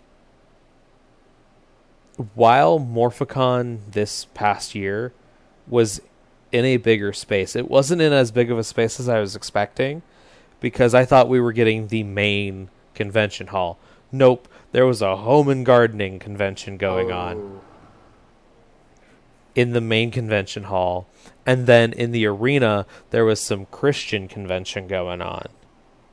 So there were three different conventions going on at the same time in the convention center. Wow. So we got the newly finished north building, the the bottom floor where at WonderCon it was used for like VR and there were some press rooms and such over there. It was a significantly bigger space. Like I remember the last Morphicon that I went to, Saturday I felt like a sardine walking around in the Pasadena floor. Yeah. But this time it felt like I could breathe and stand at booths and have conversations with people, which I did. I had maybe a half hour conversation with Ryan Parrott Nice. and he recognized me from earlier because I shouted out his name as he was carrying some boxes. He's like, "You're that guy that said my name earlier. No one recognized." He's like, "No one recognizes me, so thanks, I guess." he was impressed by the costume that I was doing. I was doing a Jason as a Oh, Target you, employee. you actually sort of wore that to cosplay. Comic Con? Oh, oh, definitely, dude. Come on. Oh, It worked. It worked so well that Eric's wife thought that my name was actually that is Jason. great. I had people literally asking if my name was Jason. Oh, that's amazing. It was great. Um, I got to meet the Ranger Danger guys. I got to meet Matt Austin, and I got something signed from him. Um, I had little conversations here and there with other Ranger actors that I bumped into on the floor. Um, I didn't stand in any of the lines for people. Felt like I didn't really need to. I got to shake Jason Faunt's hand after Shattered Grid Live. Oh, that's cool. After I told him like he nailed Tommy and Lord That's Drakkon. Um, randomly struck up a conversation with Kyle Higgins and Dafna Pleban from Boom Studios, just cause I, you know, it it was a thing. I got to talk to the guys at Hyper RPG for a good solid time at the Starbucks meetup. That's cool. So, you, so like Zach, Zach and, And- Malika, or just the other? Zach and well, Zach and Malika, and then also uh, Matt, shy yeah. guy. Yeah, because he was doing he was doing Um, the Periscope when I did the Periscope, Yeah, and which I saw fun. you at, and I was like, I'm like, like I, I knew I wasn't going to see you during like the panel itself, but as soon as it was over and everybody started standing, I'm like, oh come on, go left, go left, go left, and they finally went left, and I was like, yes. Oh, I was in the middle of the room for the um, Hyperforce panel. Nice. Like I was dead center. And got to talk to Megan for a little bit because she was outside the panel room and Hassan was doing a quick video with her and I mentioned something about her shoes and like how much I loved her shoes because her shoes were actually Yeah. really cool. Um it's random things like that, you know. I don't get starstruck anymore by meeting people I really like their work. I just go for it and strike up that conversation and go, "Hey, I really loved your work with this. Also, your shoes are Yeah. pretty cool." You know. 'Cause, And like it, it wasn't ex- it wasn't an experience for me but when i i watched andre's video that he put out and i was almost brought to tears because of what he was saying how he was experiencing things how he was he wasn't treated as like the black sheep of the Blue Rangers. Like he said in the video, he was just walking the floor and someone came one of the staff came up to him and was like, "Hey, why are you here? We need you on the panel." And he's like you know, like like he'd already done like the Ninja Steel one or something like that. Or he was that's like only one he was going to like moderate or whatever. And he's like, I don't know what you're talking about. It's like, we want you for the Blue Ranger panel. And he's like, oh. Okay. So he went to the Blue Ranger panel and he was on the panel. He sat he sat Uh-huh. next to Blue Samurai and Blue Time Force. And when the panel Yep. was over, they had them all do the morphs. And he did his. uh-huh. And uh It was great. yeah, because you know, because he was standing up on stage and he's like, "Oh my god, I'm so nervous. This is my first time doing it in front of other people."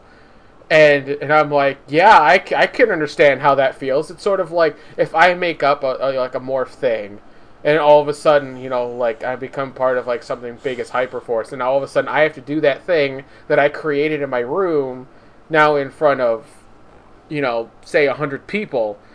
That's nerve wracking." That's that's insane. God, just watch just watching the video, because like you know he went from just a fan to I think he like moderated one or two panels at like um, like last Morphicon, and now he's he's a Power Ranger, and he got to morph on stage with the rest of the Blue Rangers. Yeah. Like uh, so many And- good things, man. dude, Morphicon was great. Like, honestly, I cannot complain. Other because I did not deal with the whole line issue that happened on Friday. I dealt with a slight line issue on Saturday, but that's because it was Saturday. And there was a guy behind me badly karaokeing Power Rangers theme songs and butchering them while dressed as Common Rider Beast. like not not like the suit of Common Rider Beast, but Nito yeah, outside of the suit. M- Without the mayonnaise, which I'm like, you had on, to have dude. the mayonnaise, man. but I really didn't do much in the dealer's hall because I I picked up my Sentai RPG book. I picked up the Morphicon exclusive cover, got that signed by the cover artist, and he was he was fun. He was a great talk. Uh, and I got to talk to some people, you know. Yeah, I mean, like, pe- people say that when you go to conventions, you have to get autographs. I'm like, I don't. I don't. I don't need autographs. I, I don't. I don't need a picture in a frame that has someone's signature on it. I don't need that. I want stories. That's what I want. I was like, I went to Po- like like you said, you went to Po- you didn't get an autograph from Megan. You talked to her and you told her how cool her shoes were, and she appreciated it. That's a story. Because I already had Megan's autograph from Okay. WonderCon. Look, you you're you're going against my story here, all right?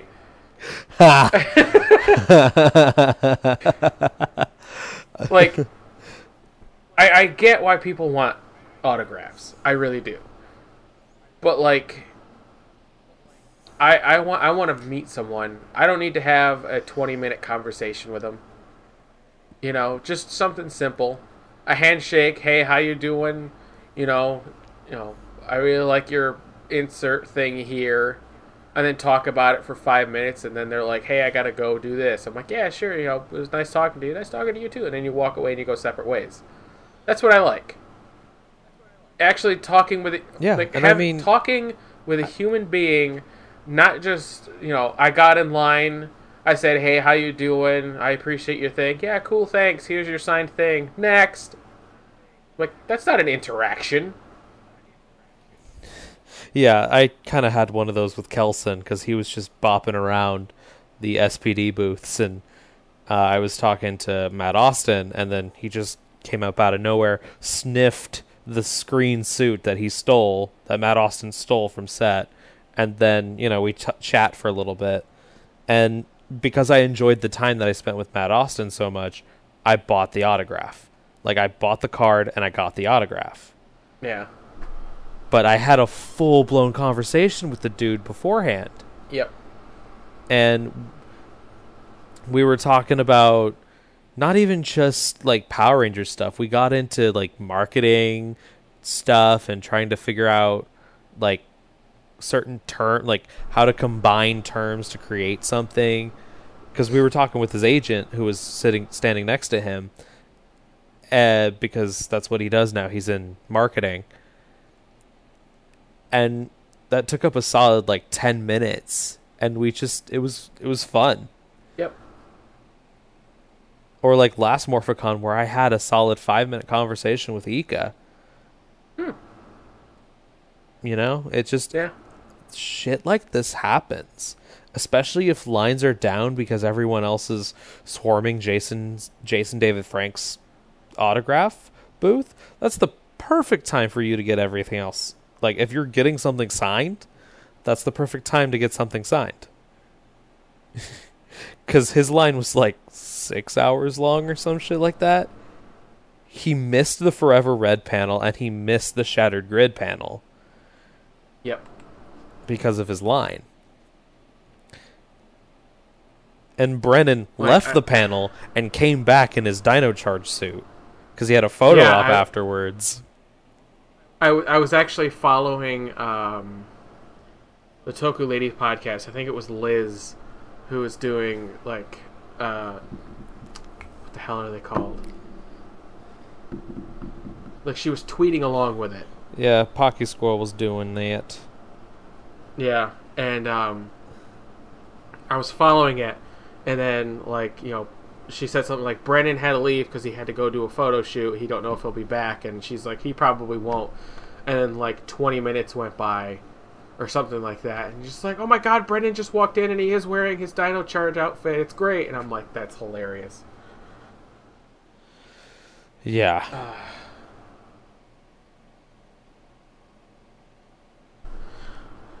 I I love it when one person from a group, like from one of the ranger groups, is just like, I love the universe, like the Power Rangers universe. Like always want to be involved, whatever, you know. And I feel like that's you know that's Yoshi, that's Peter, that's Brennan, you know. I mean Jason David Frank, obviously. You know, there are so many that like they want to be active. I mean, Erin Cahill is another one. You know, it's I love it because when they get excited, it makes us even more excited. Yeah.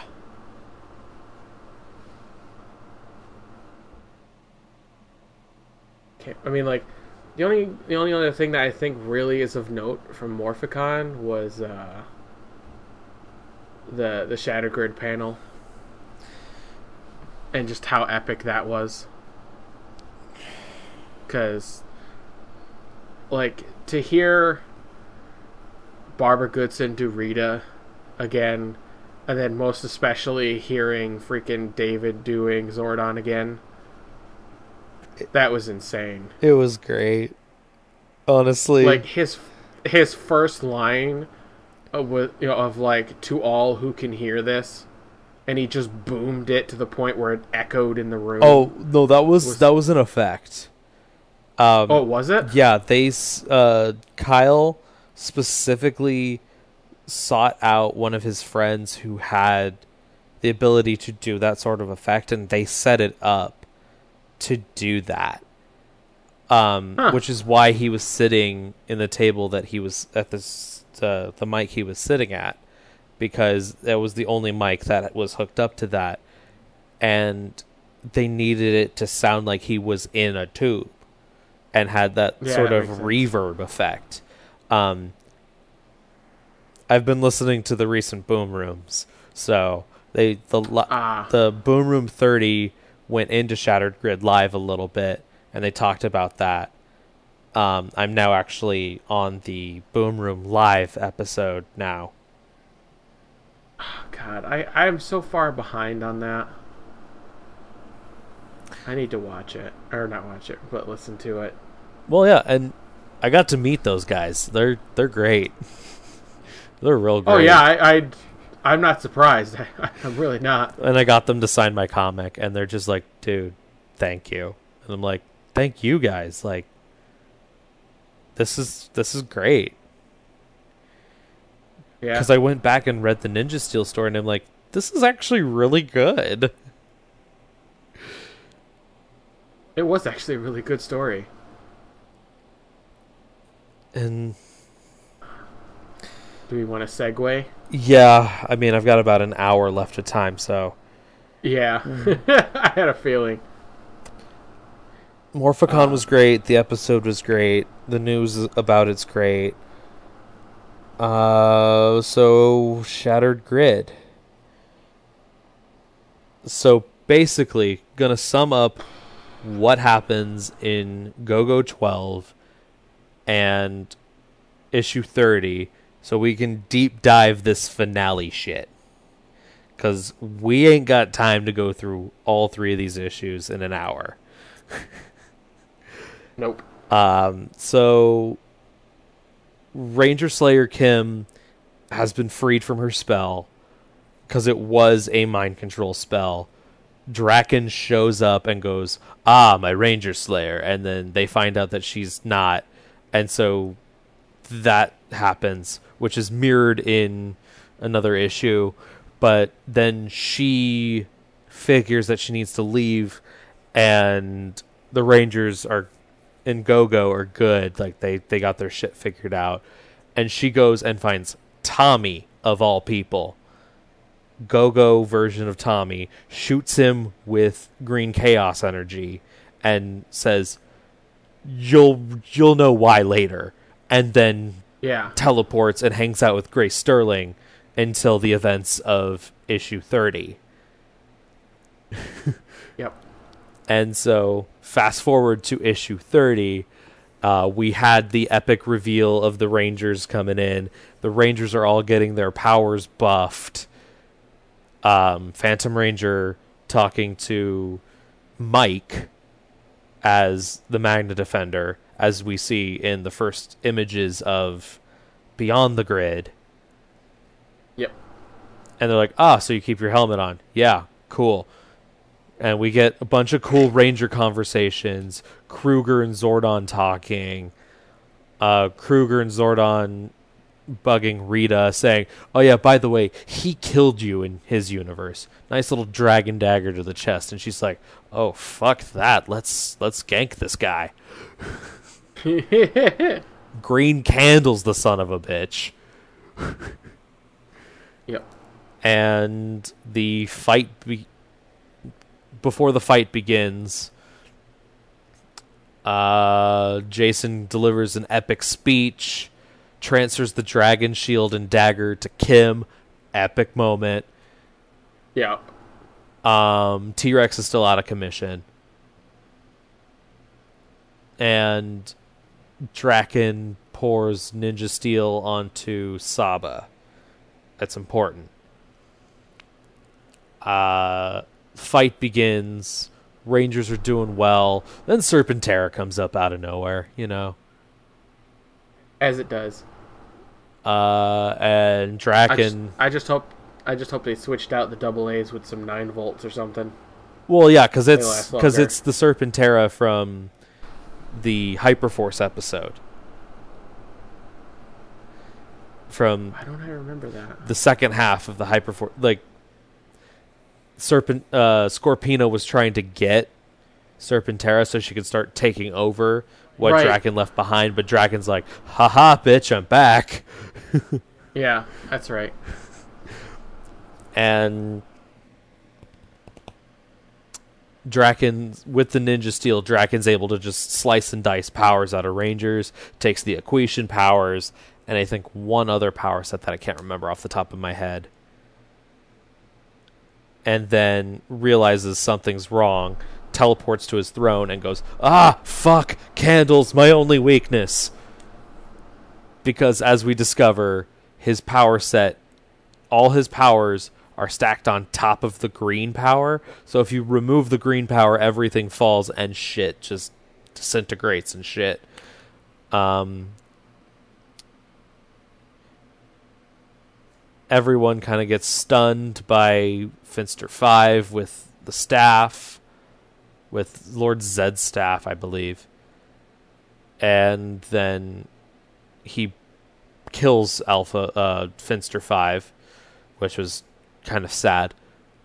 Teleports back to the castle, absorbs all the Morpher energy, and then reality begins to get erased, and so begins the finale. Whew. Good job. Did I miss anything? Nope, I think you got everything. Everything that was important. Yeah. So we Also, c- c- can we talk about the budding relationship between uh, Jason and uh, what's her face? Lauren Lauren. kind of weird because he's still a teenager and she's an adult. Was she? Yeah. She's roughly in her early 20s, I want to say. And he's like a junior in high school. Hmm. But they don't she was that old. they don't know that. I guess it's complicated. Um, Power Rangers colon it's complicated. Yeah. So essentially, we get an epic sword uh, Zord fight between Serpentera and all the Zords, the Megazords, and Serpentera is just ripping and tearing through all these Zords. Hyperforce Zord's really the only one that's standing, and then we get Jen being a total badass by going, "Hold on, let me open, let me do the schematics thing." Okay, Kat summons Zeo Super Zeo Zord five. RJ summon your Wolf Zord, and shit, uh, the Plesio Zord, and then use the Black Dragon to make it grow, and that was badass. Um, the Q Rex gets summoned by Noah of all people. Yeah. Meanwhile, Drakkon's just dicking around. Um, I think this is Do still. you have it open right now? I don't, because I don't remember where I put my eye. Oh, there it is. Okay, let me. Yeah, because I say I feel like having it like Immediately available is probably the best thing. yeah. Uh, Shattered Grid number one. No. Okay, okay so the Zords yeah. are fighting. Zords are fighting. Yeah, we have Kendall, RJ, Kat, call your Zords, Hyperforce, Rangers, prepare your Megazord. And then So basically, the Plesio Zord, the Wolf Zord, and Super Zeo Zord Super 5. Ze- or 1. Yeah, they all combine with the Hyperforce mech. Mm-hmm. Which, so I want you to look at page five. Underneath the three frames Yeah. of Kendall, RJ, and Kat, you have kind of like the combination happening. The Plesio Zord is red. It gets recolored, it- so it fixes it, it. It's Time Force tech.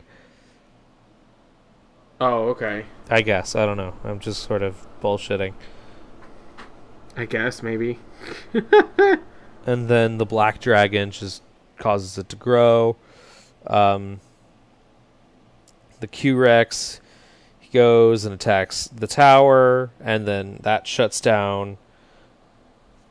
It shuts down all the all the things. Jason is presumed dead because it gets eaten by Serpentera, but then you know the Hyperforce cluster fuckazord just fucking rips Serpentera in half. Which was No, he jams a sword into the back of it. effectively ripping it in half. Oh yeah. And then, you know, reality gets torn as Lord Captain shows up and rea- I'm actually because one of the things that happened was there was no explanation. Mhm. Like he stood in the room, like there was the shock, everything went white, and then it cut back to the other Rangers, and I'm like, okay, what happened?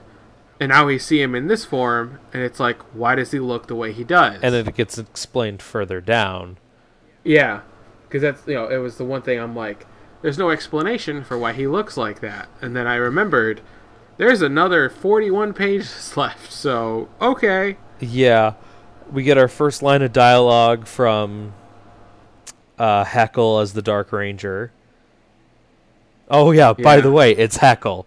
Um, Yeah, surprise, surprise. And it looks like everyone's on uh, Terra Venture, the the Beyond the Grid Yeah. team. So this does help set up Beyond the Grid for sure. And Grace, who looks like she's going to be the mentor potentially. And reality gets wiped, and here we are with the Superman aesthetic book for a short period of time where Drakkon Drakkon lives with his mom and dad, Rita and Zordon. or Antonov. We don't actually. Oh, it does say that. Okay. Yep. I mean, I I, I honestly read this last night after being awake for like 16 hours hmm on top of everything that happened during the day and working. Also, so I don't think I took in everything. his dog's name is Kruger, Yeah. and it's blue. Yep. Um, I also want to point out I just noticed this. Kruger. If you if you look at the panel with Kruger, uh huh. you know what he looks like? Huh. The Dekaranger version of Kruger. A little bit. Like the light blue top with like the blue on, like underneath the chin and down the stomach. That's what the Kruger from Dekaranger look like. A little bit. A little bit. That's funny. And then we get the Superman opening ch- uh, shirt thing, and he just says, It's morphin time. And he's fighting a white tiger and a white falcon. Symbolism, people. Symbolism. and then we have, it looks like Jen and Kim operating the Tiger Zord and the Dragon Zord. I want to say. But Drakkon just flies in, literally, he can fly now, and beats these spirits up.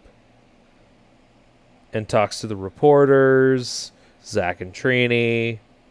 And then, my favorite thing about this section, which is probably my favorite little callback to the beginning of this run, is the little voice inside of his head the self doubt, the questioning.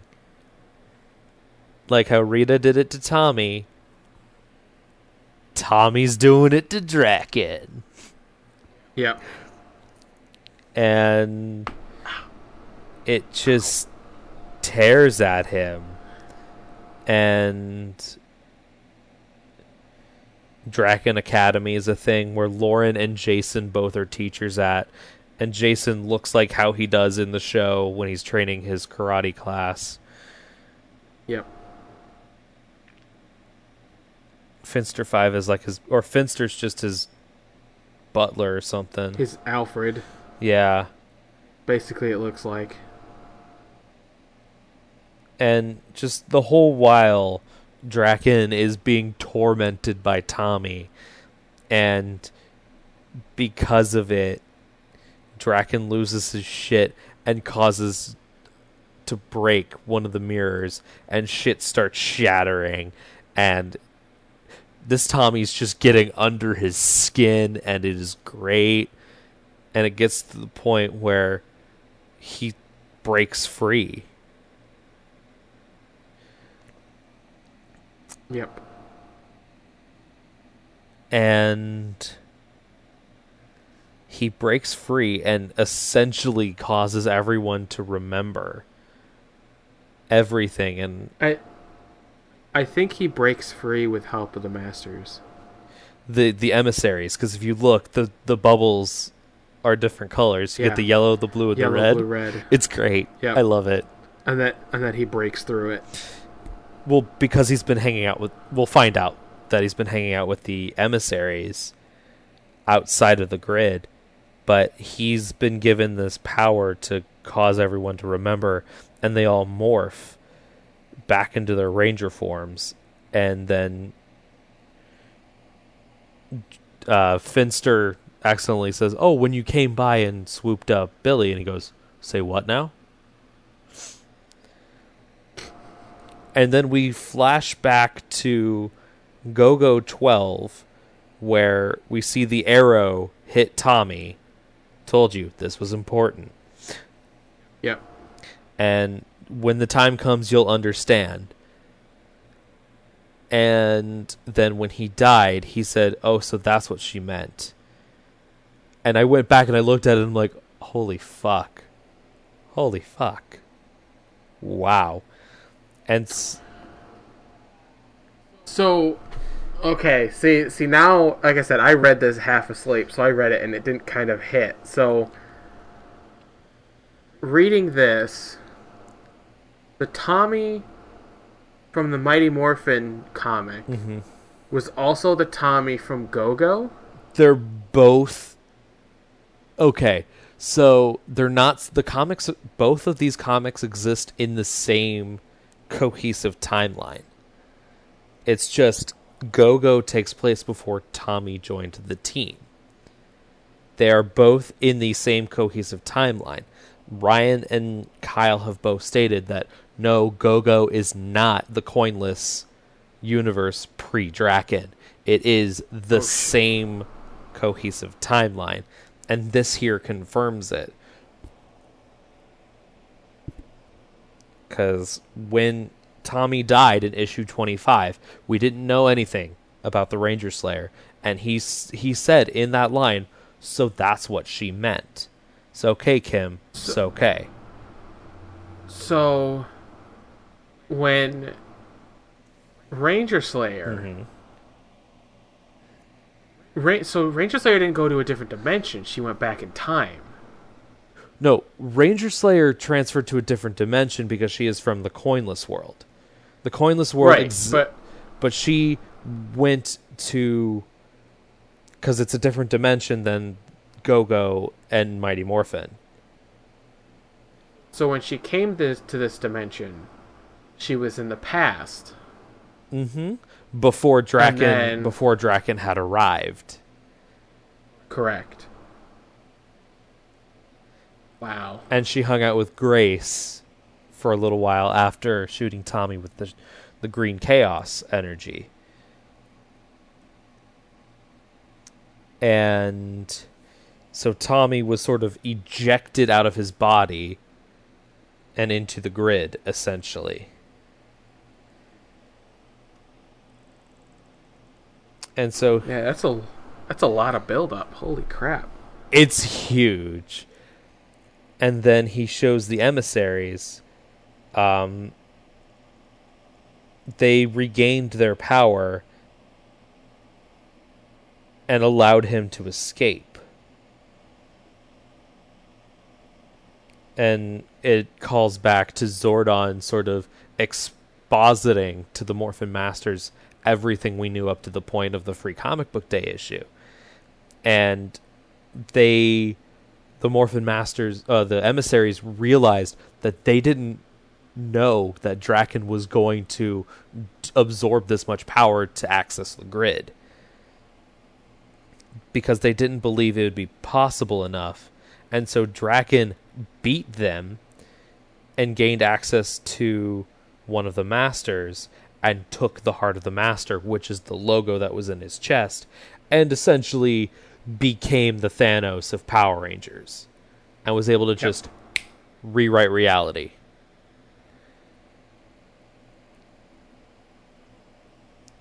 It's insane. Right? And there's some more exposition. Tommy's like, I gotta do this. I can't do it alone. And then they're like, Tommy, you ain't alone. You got us. Drakkon doesn't know what's happening, so they sneak attack. Well, they don't sneak. Drakkon finds out and they start fighting. And we see Tommy morphed finally. Yep. and it's a fight it's a fight and then eventually tommy is able to overpower drakkon and drakkon's like what the fuck and the zords kind of stun him for a sec and then tommy touches the heart and they fight hand to hand no powers just hand to hand and drakkon's like ha you weakling and then tommy's getting the upper hand and Drakkon's like, but why? And remember, Power Rangers is one thing. True power comes from friendship. As corny as it is. As corny as it is, he had something worth fighting for. Drakkon didn't. yeah. Drakkon had everything. He thought he had nothing to lose. So he didn't fight wholeheartedly, I guess. And so they win. They take the heart out of Drakkon. Drakkon refuses to be saved. And that's that. The Morphin Masters expo- uh, have some more exposition saying, look, if we reset things, y'all won't remember any of this shit, but it's for the better. And the final, the second to final page, they're like, look, doesn't matter if we remember it or not. If we we did it, it did matter. If it if even if we don't remember it, it still matters, and we have to do this for the good of everyone. And so they all touch the heart, and Tommy and Kim kiss, and the world gets saved. Or all the worlds. And then we get our first look at Beyond the Grid, which kind of basically picks up at as the universe sort of pulling itself back together. And we kind of get our first look at everything going on. My name is Grace Sterling. Once long ago, when I was a Red Ranger, I lost my team on a mission to the moon, and I will never lose another Ranger again. And with that, Yep. the grid has been fixed. And yeah, Woo.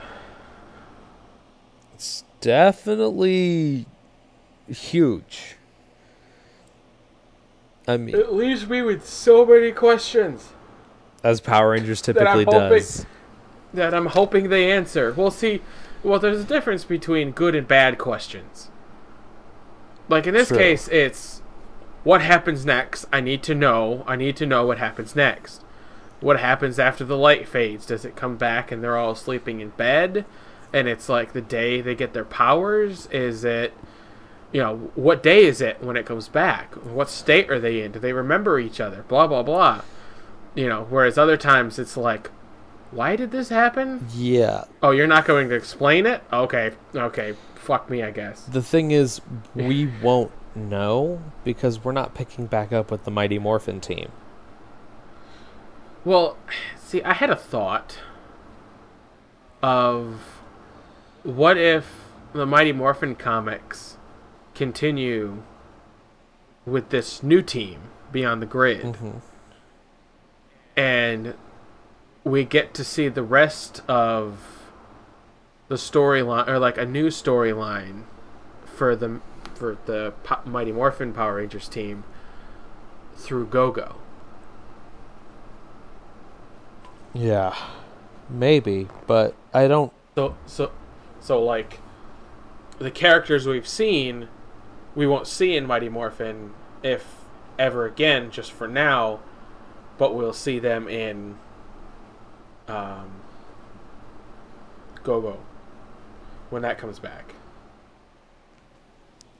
Cuz they can't just leave it there and be like and that's the end of their story. We're moving on to another one cuz it's like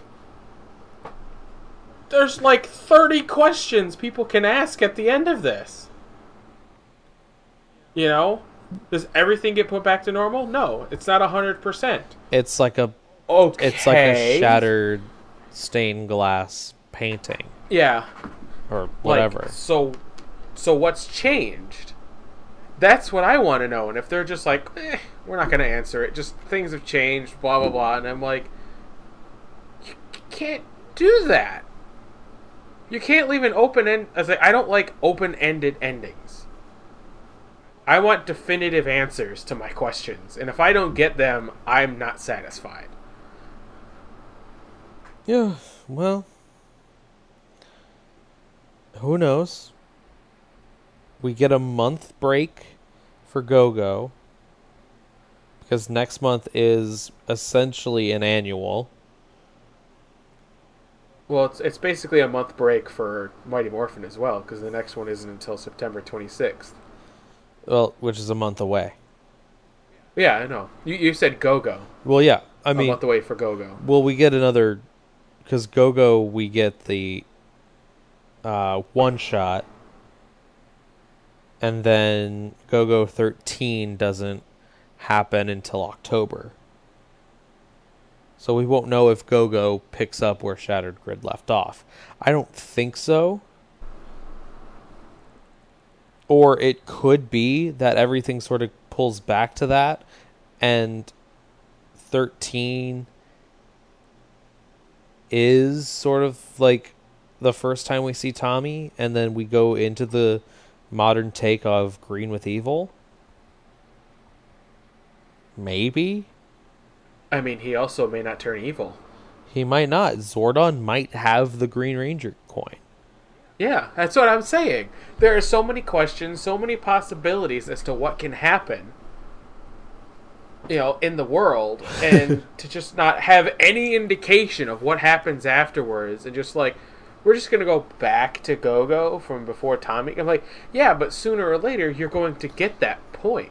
You're gonna get to the point where Tommy arrives. You do the Green with uh, Green with Evil saga, and then you're basically back to Mighty Morphin. What are you going to do at that point? Just stop all comics and be like, "We're good. We're done.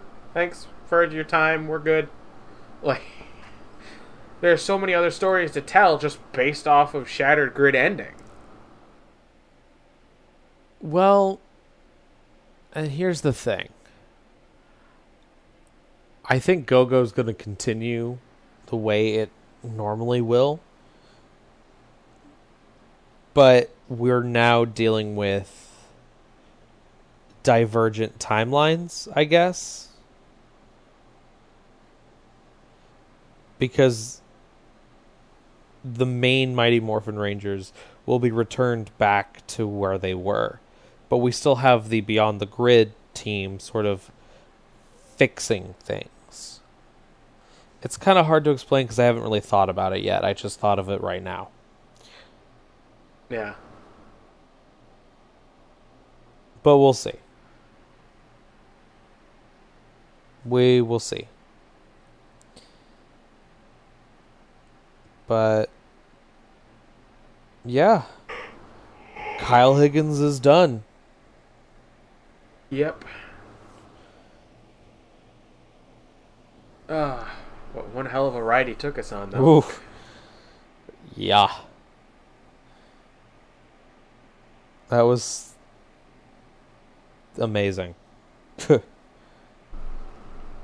and like we all kind of had a feeling that the green candle would play a part in Drakkon's sort of downfall.